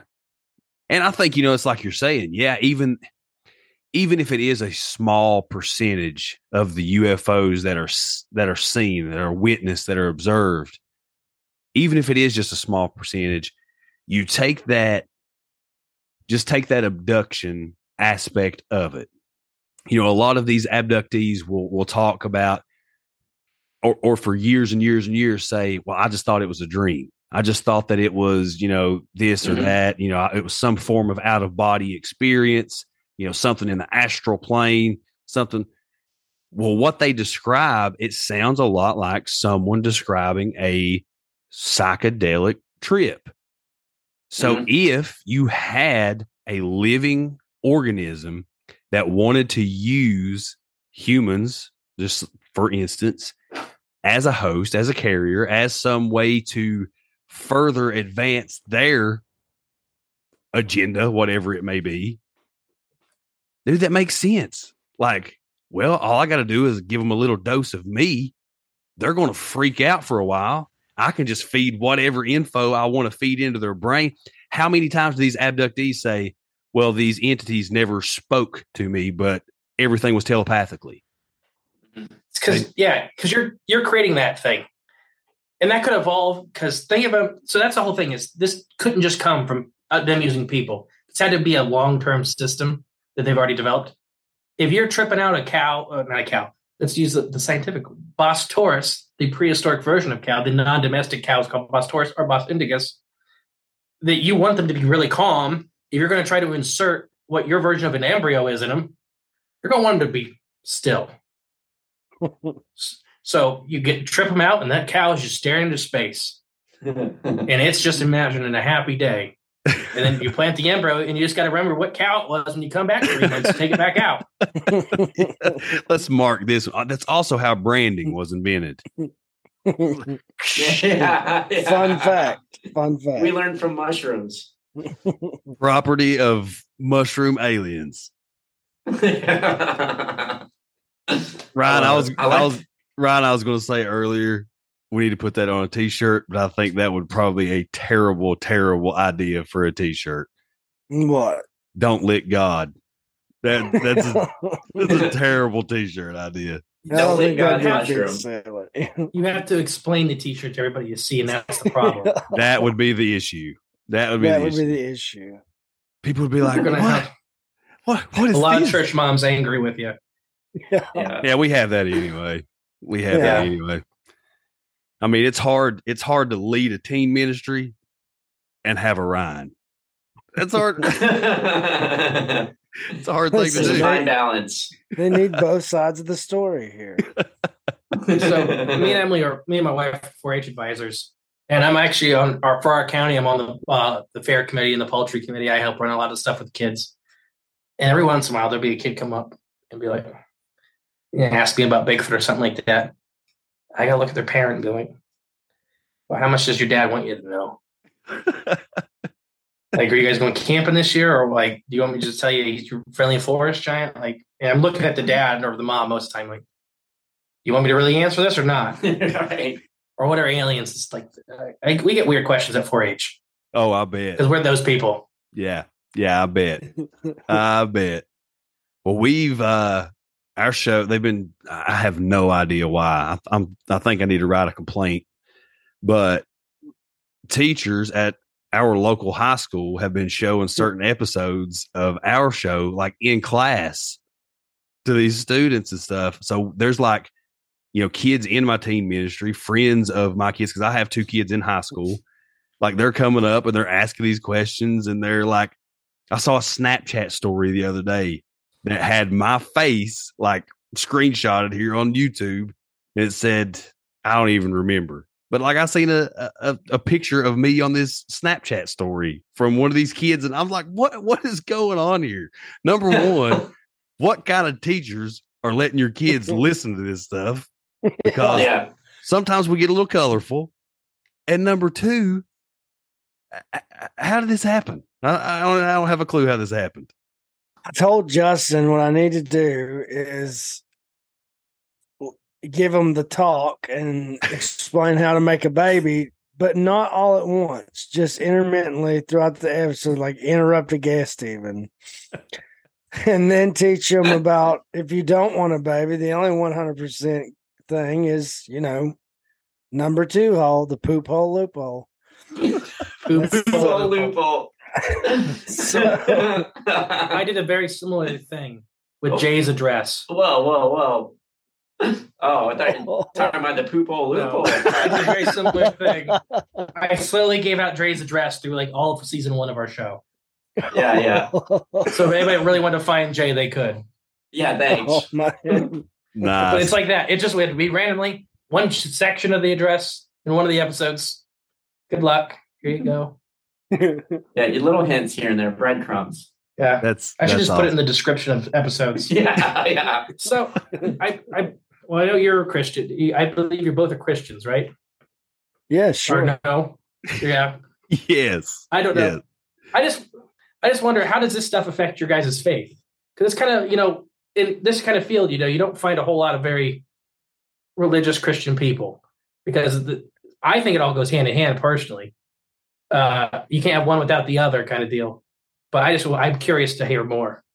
Well, that's the way I've always felt and thought about it as well. Um, you know, I've I've always from the time well, I can't say always. I got, you know, God saved me back in uh 2014, I think 2013, 2014. And you know, it was one of those things um beforehand, like all this ancient alien stuff, you know, the Anunnaki, the you know all this ancient history the gods and the god like i was all in it. So when god did save me and he was like okay look this is your paradigm now. This is your worldview. This is what this means. You know that's the that's the stuff i started diving into. And i was like okay so how do i explain this? How does how does the bible explain this? Because you guys know as well as i do and, and you hear it all the time the modern day church don't do a very good job of you know, lining up and saying, well, yeah, these are people's stories. This is what people are seeing. This is what's going on in the world. And here's where you can find it biblically. It's either just, well, no, you're crazy. That doesn't exist. That's not real. Or you know, something along those lines, or we're just going to shun you, you know, turn our back and say, I don't know. So when you look at it and you find out and you realize, like I did, that the Bible is one of the most supernatural books that's ever been written, and we have a supernatural God who can do whatever he wants to do, can create whatever he wants to create, can use whatever situation. And I mean, he spoke all this into existence. So you're telling me that a God that spoke, me and you sitting here talking to each other hundreds of miles away over a screen into existence, that we can't have a uh, a cloud of amoebas that are getting really, really, really full and then regurgitating blood onto a city? I mean, sounds to me like something that happened in G- in Egypt in Exodus. Also, Yeah. if, if this is a simulation, you can have whatever they program. Yeah. Mhm. Well, even Yeah. looking in, even looking into simulation theory, like people will say, "Well, if you're a Christian, you can't believe in simulation theory. You can't believe." Well, why not? What is God a- Same thing. To God spoke to Siri and had Siri create. I believe, Yeah. I believe that we are getting closer and closer and closer and closer to the technology that they talk about, that Jesus Himself talks about in the days of Noah.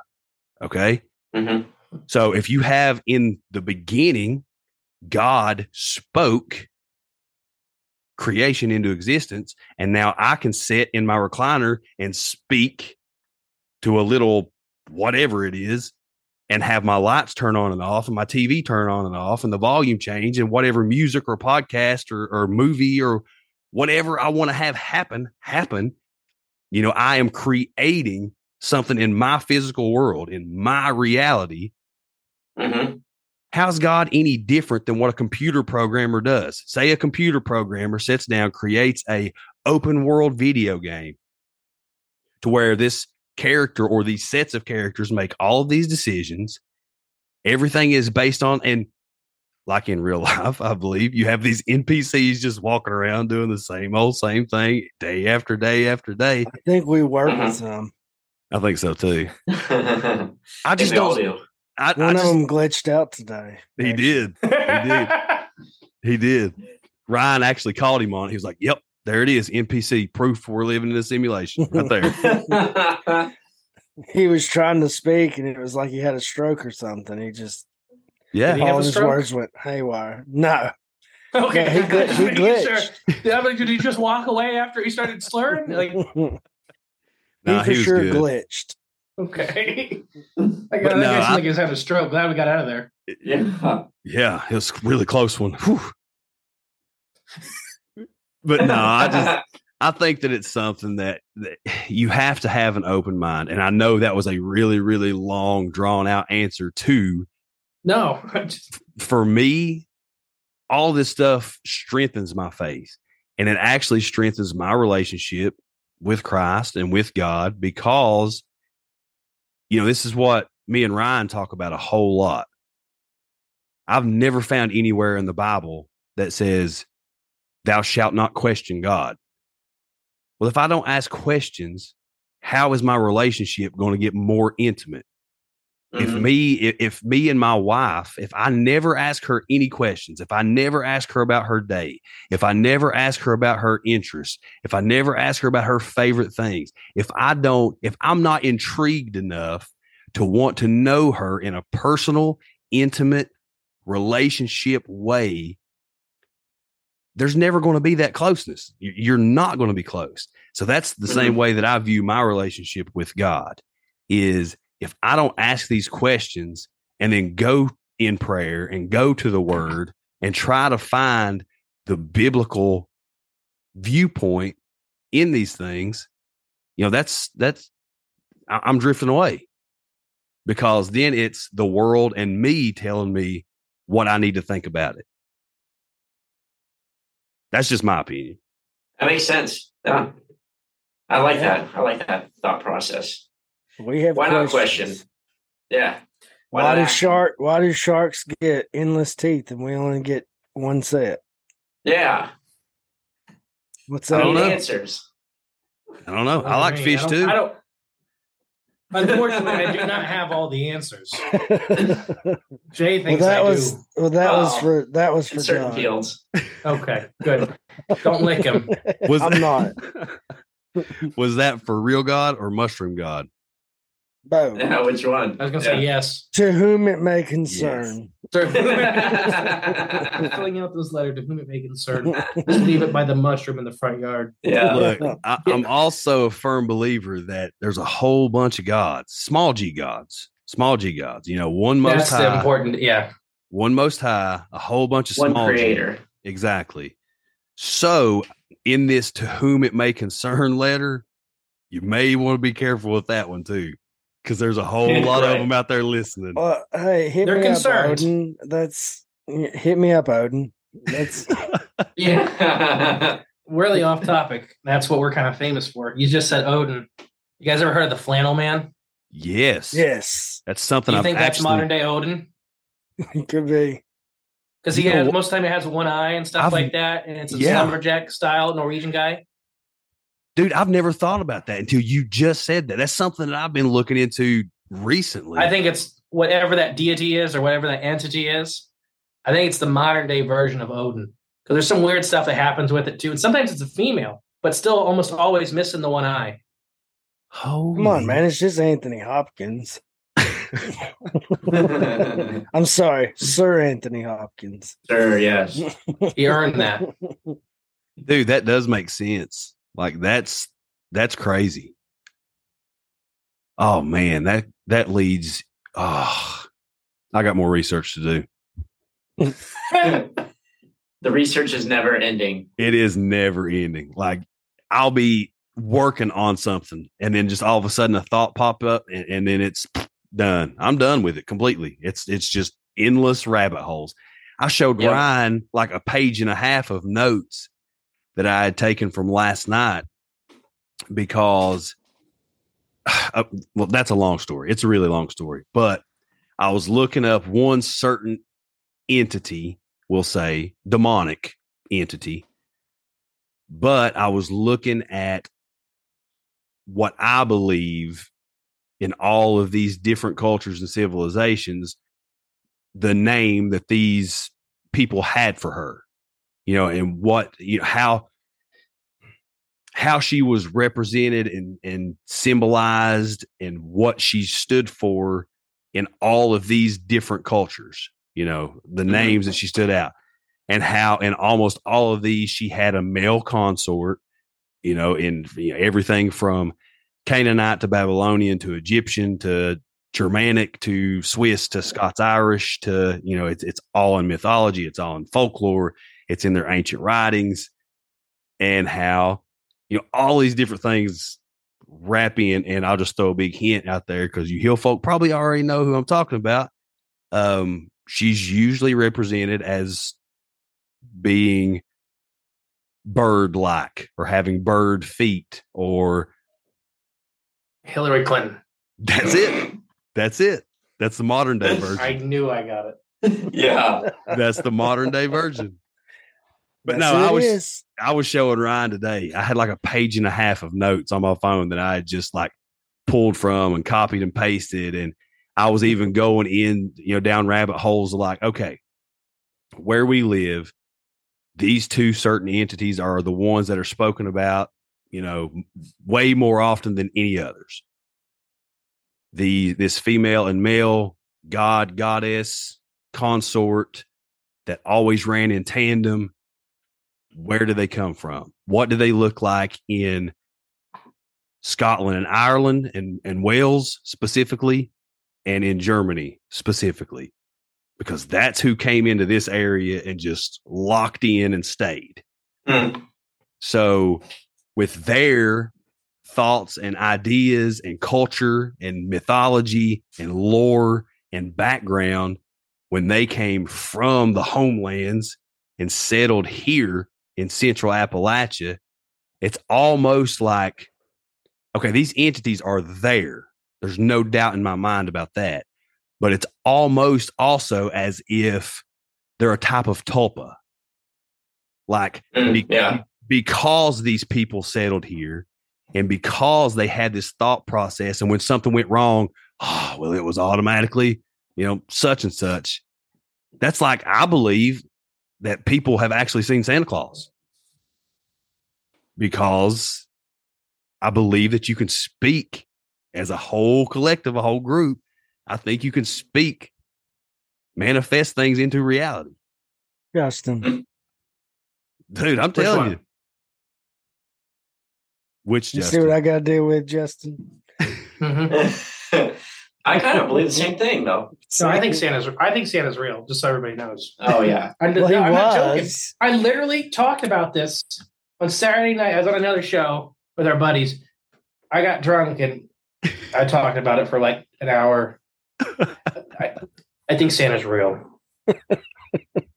I'm with you. He was a Do you long gotta- time ago. No, I think the the spirit of Santa Claus still exists, as in not a physical thing as Santa. Do you guys know about the layaway Santa guy every year? Yep. So Mm. so every year he goes to a couple Walmarts to the U.S. and everything on layaway because you know if you're already using layaway, it's probably not the best the best situation you're in and stuff like that. And he just pays for everybody's layaway uh, for Christmas, and he goes through like, several Walmarts like randomly through the U.S. I think that is Santa Claus, as in not the actual man that's doing it, but the the the spirit of it is Santa. It's a good deed with no reward, no justification, and no acknowledgement. He doesn't want anybody to know who he is. He just goes in. The one like I can't remember last year was like a half or it was a million dollars or something like that uh, because he spends about a million dollars every year on it. But like one one Walmart had like sixty eight thousand dollars at one Walmart on layaway. Sixty eight thousand dollars, and he just like here's here's the money. Uh, just call everybody on the layaway list, tell them to come get their presents for the year, and just be done with it. So that's what when I say I believe in Santa, I believe that Santa's not a fiscal guy, or he was, you know, like you were saying, Saint Nicholas was a real person, but that spirit still exists in the world and still does things like this. And it's just like the goodwill or whatever you want to call it, that is Santa. The non-justified, the not you don't get anything out of it. That is guess I guess Santa. I guess I said that a lot better than I did on Saturday night. yeah. It's help, it helps when you're not under the influence. I was smackered. We'd already been recording for like two hours, and that was at the very end. I was gonna say that didn't Yes. take an hour. No, I was, yeah. couldn't see my hand, and they were asking me questions. oh man. Look, I'm, I'm, with sitting in the seat like I believe in Santa. Leaning on the mic stand, hammered. I have a problem. I got Yeah, no it- problem drinking. Oh, it's not that. I don't got the problem drinking. It's the next day. yeah. That's when the problems come because I can't. When I look at my hand again, and then it hurts. And you know what? It, it hurts to look. That's a problem. Yeah. it's never a good thing. Santa's real, Jay. I'm- I can I'm- it. Oh. I think the Justins are together on this one. Santa's real. So what Justin is trying to tell you, Ryan, is the spirit of Santa is possessing some form of physical person or whatever and making them go into these places. You know, I was I was here when he told all that. But I was- just I was, I just want you to know it. I just want you to know I just want you to know that the spirit of Santa is He's coming possessing is possessing people. see. I hope you get possessed by Santa. That'd be the greatest possession ever. No. You just start being like uh uh You come Tim home with Allen. Tim Allen. Tim Yeah. Allen. Yep, that's it. You'd be Tim Allen. All of a sudden you have this big white beard, you're super huge.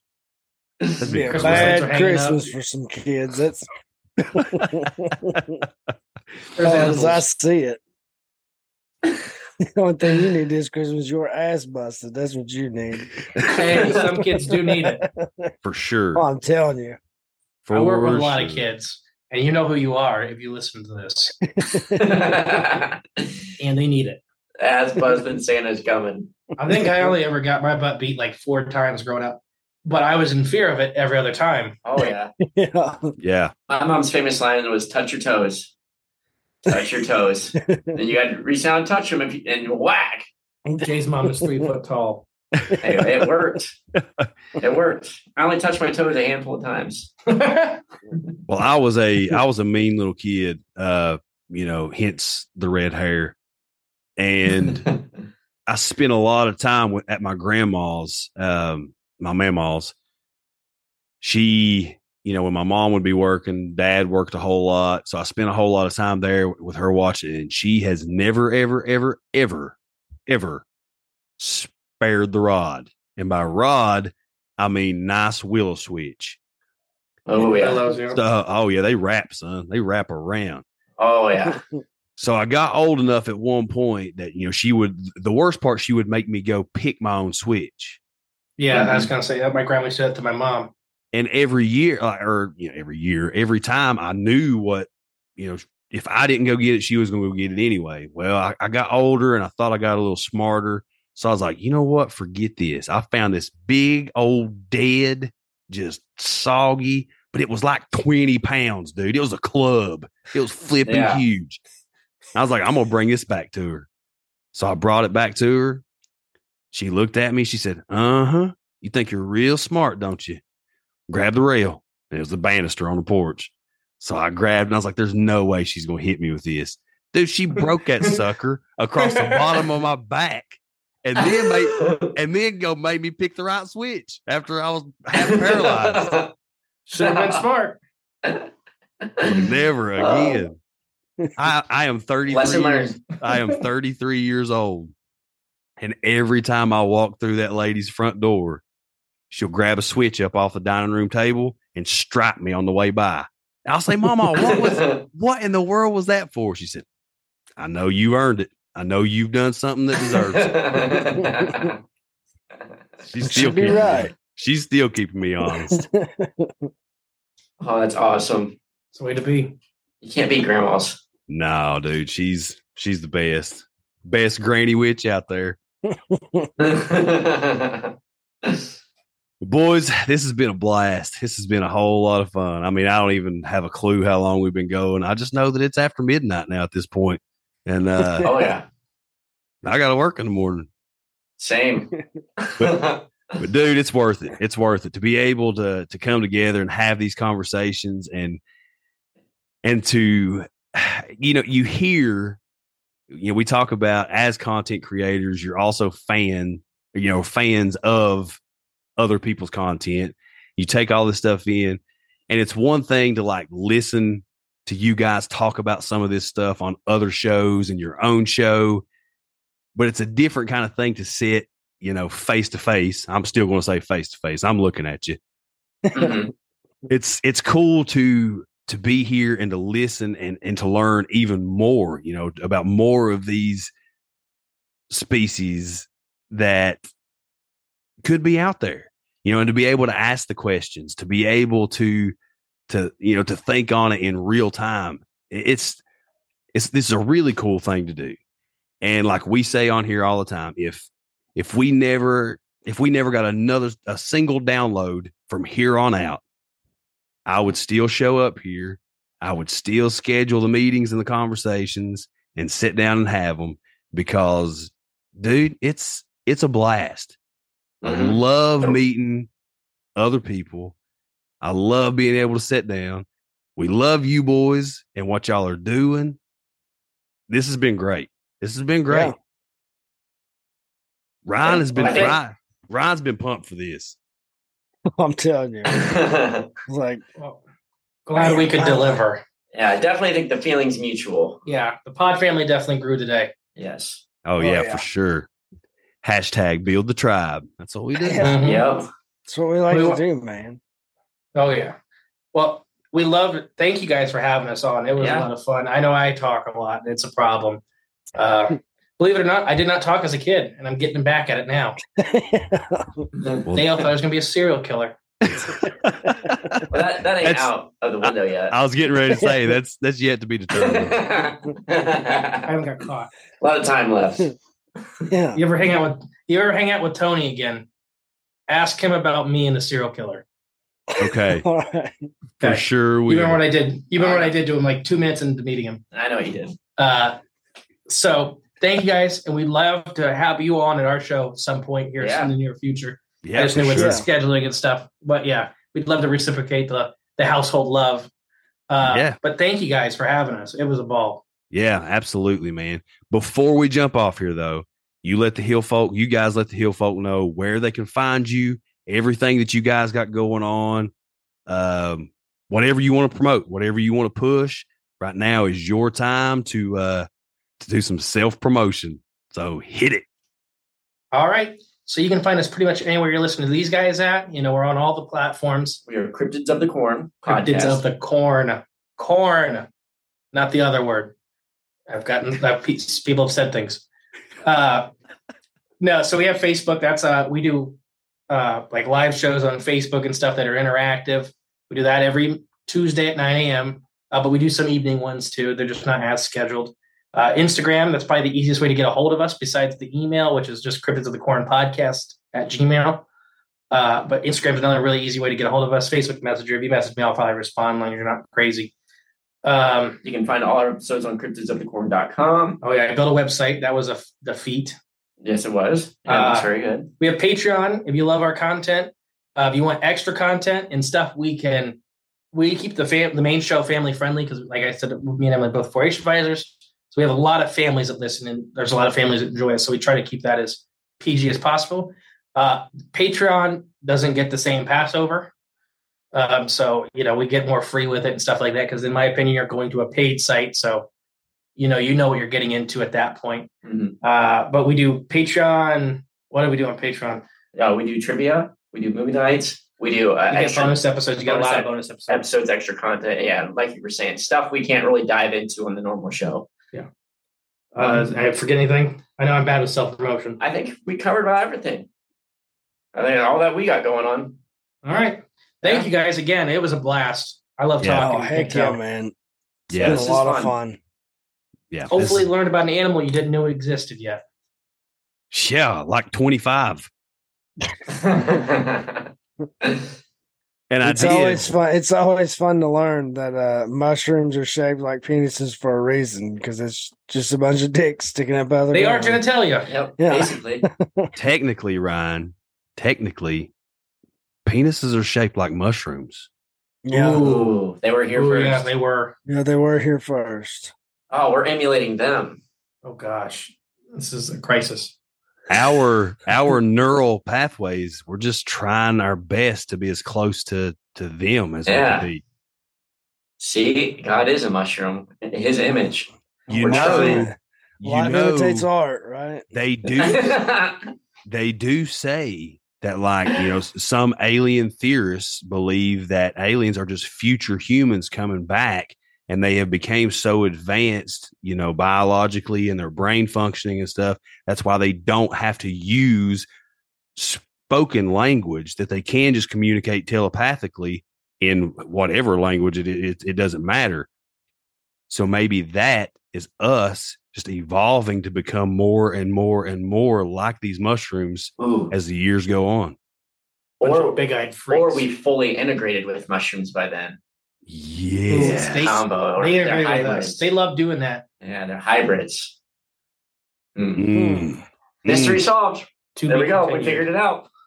Dun, never dun, getting off dun. No, we'll get off now. I just had to say that because it hit my brain. No, I and love it. yeah. I'm I feel bad for you guys. I don't got to work tomorrow. yeah, I'm super ADD. If I if it hits my brain, I'm saying it. I can't help it. yeah, it's way to be. Anyway, Hill Folk, go check out these guys at Cryptids of the Corn.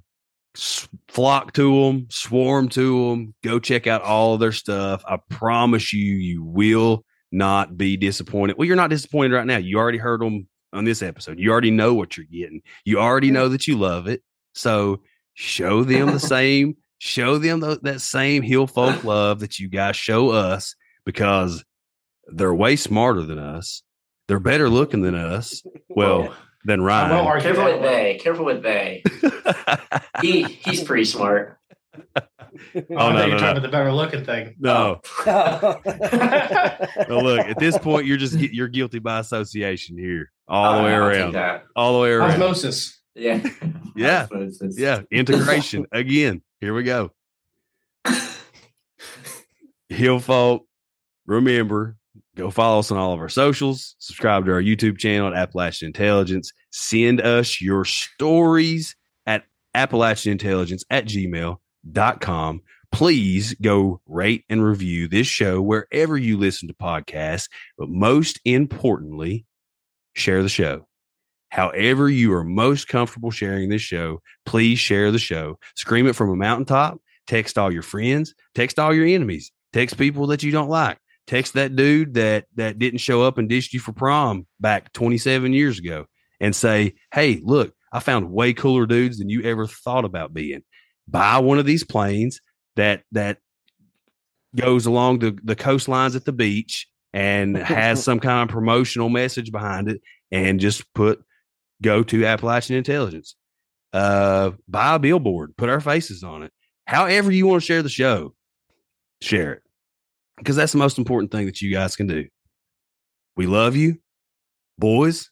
I love all y'all. This has been a lot of fun. Love buddy. We're going to have to run this back. Hill folk. Until next time, we'll see y'all later. Loving.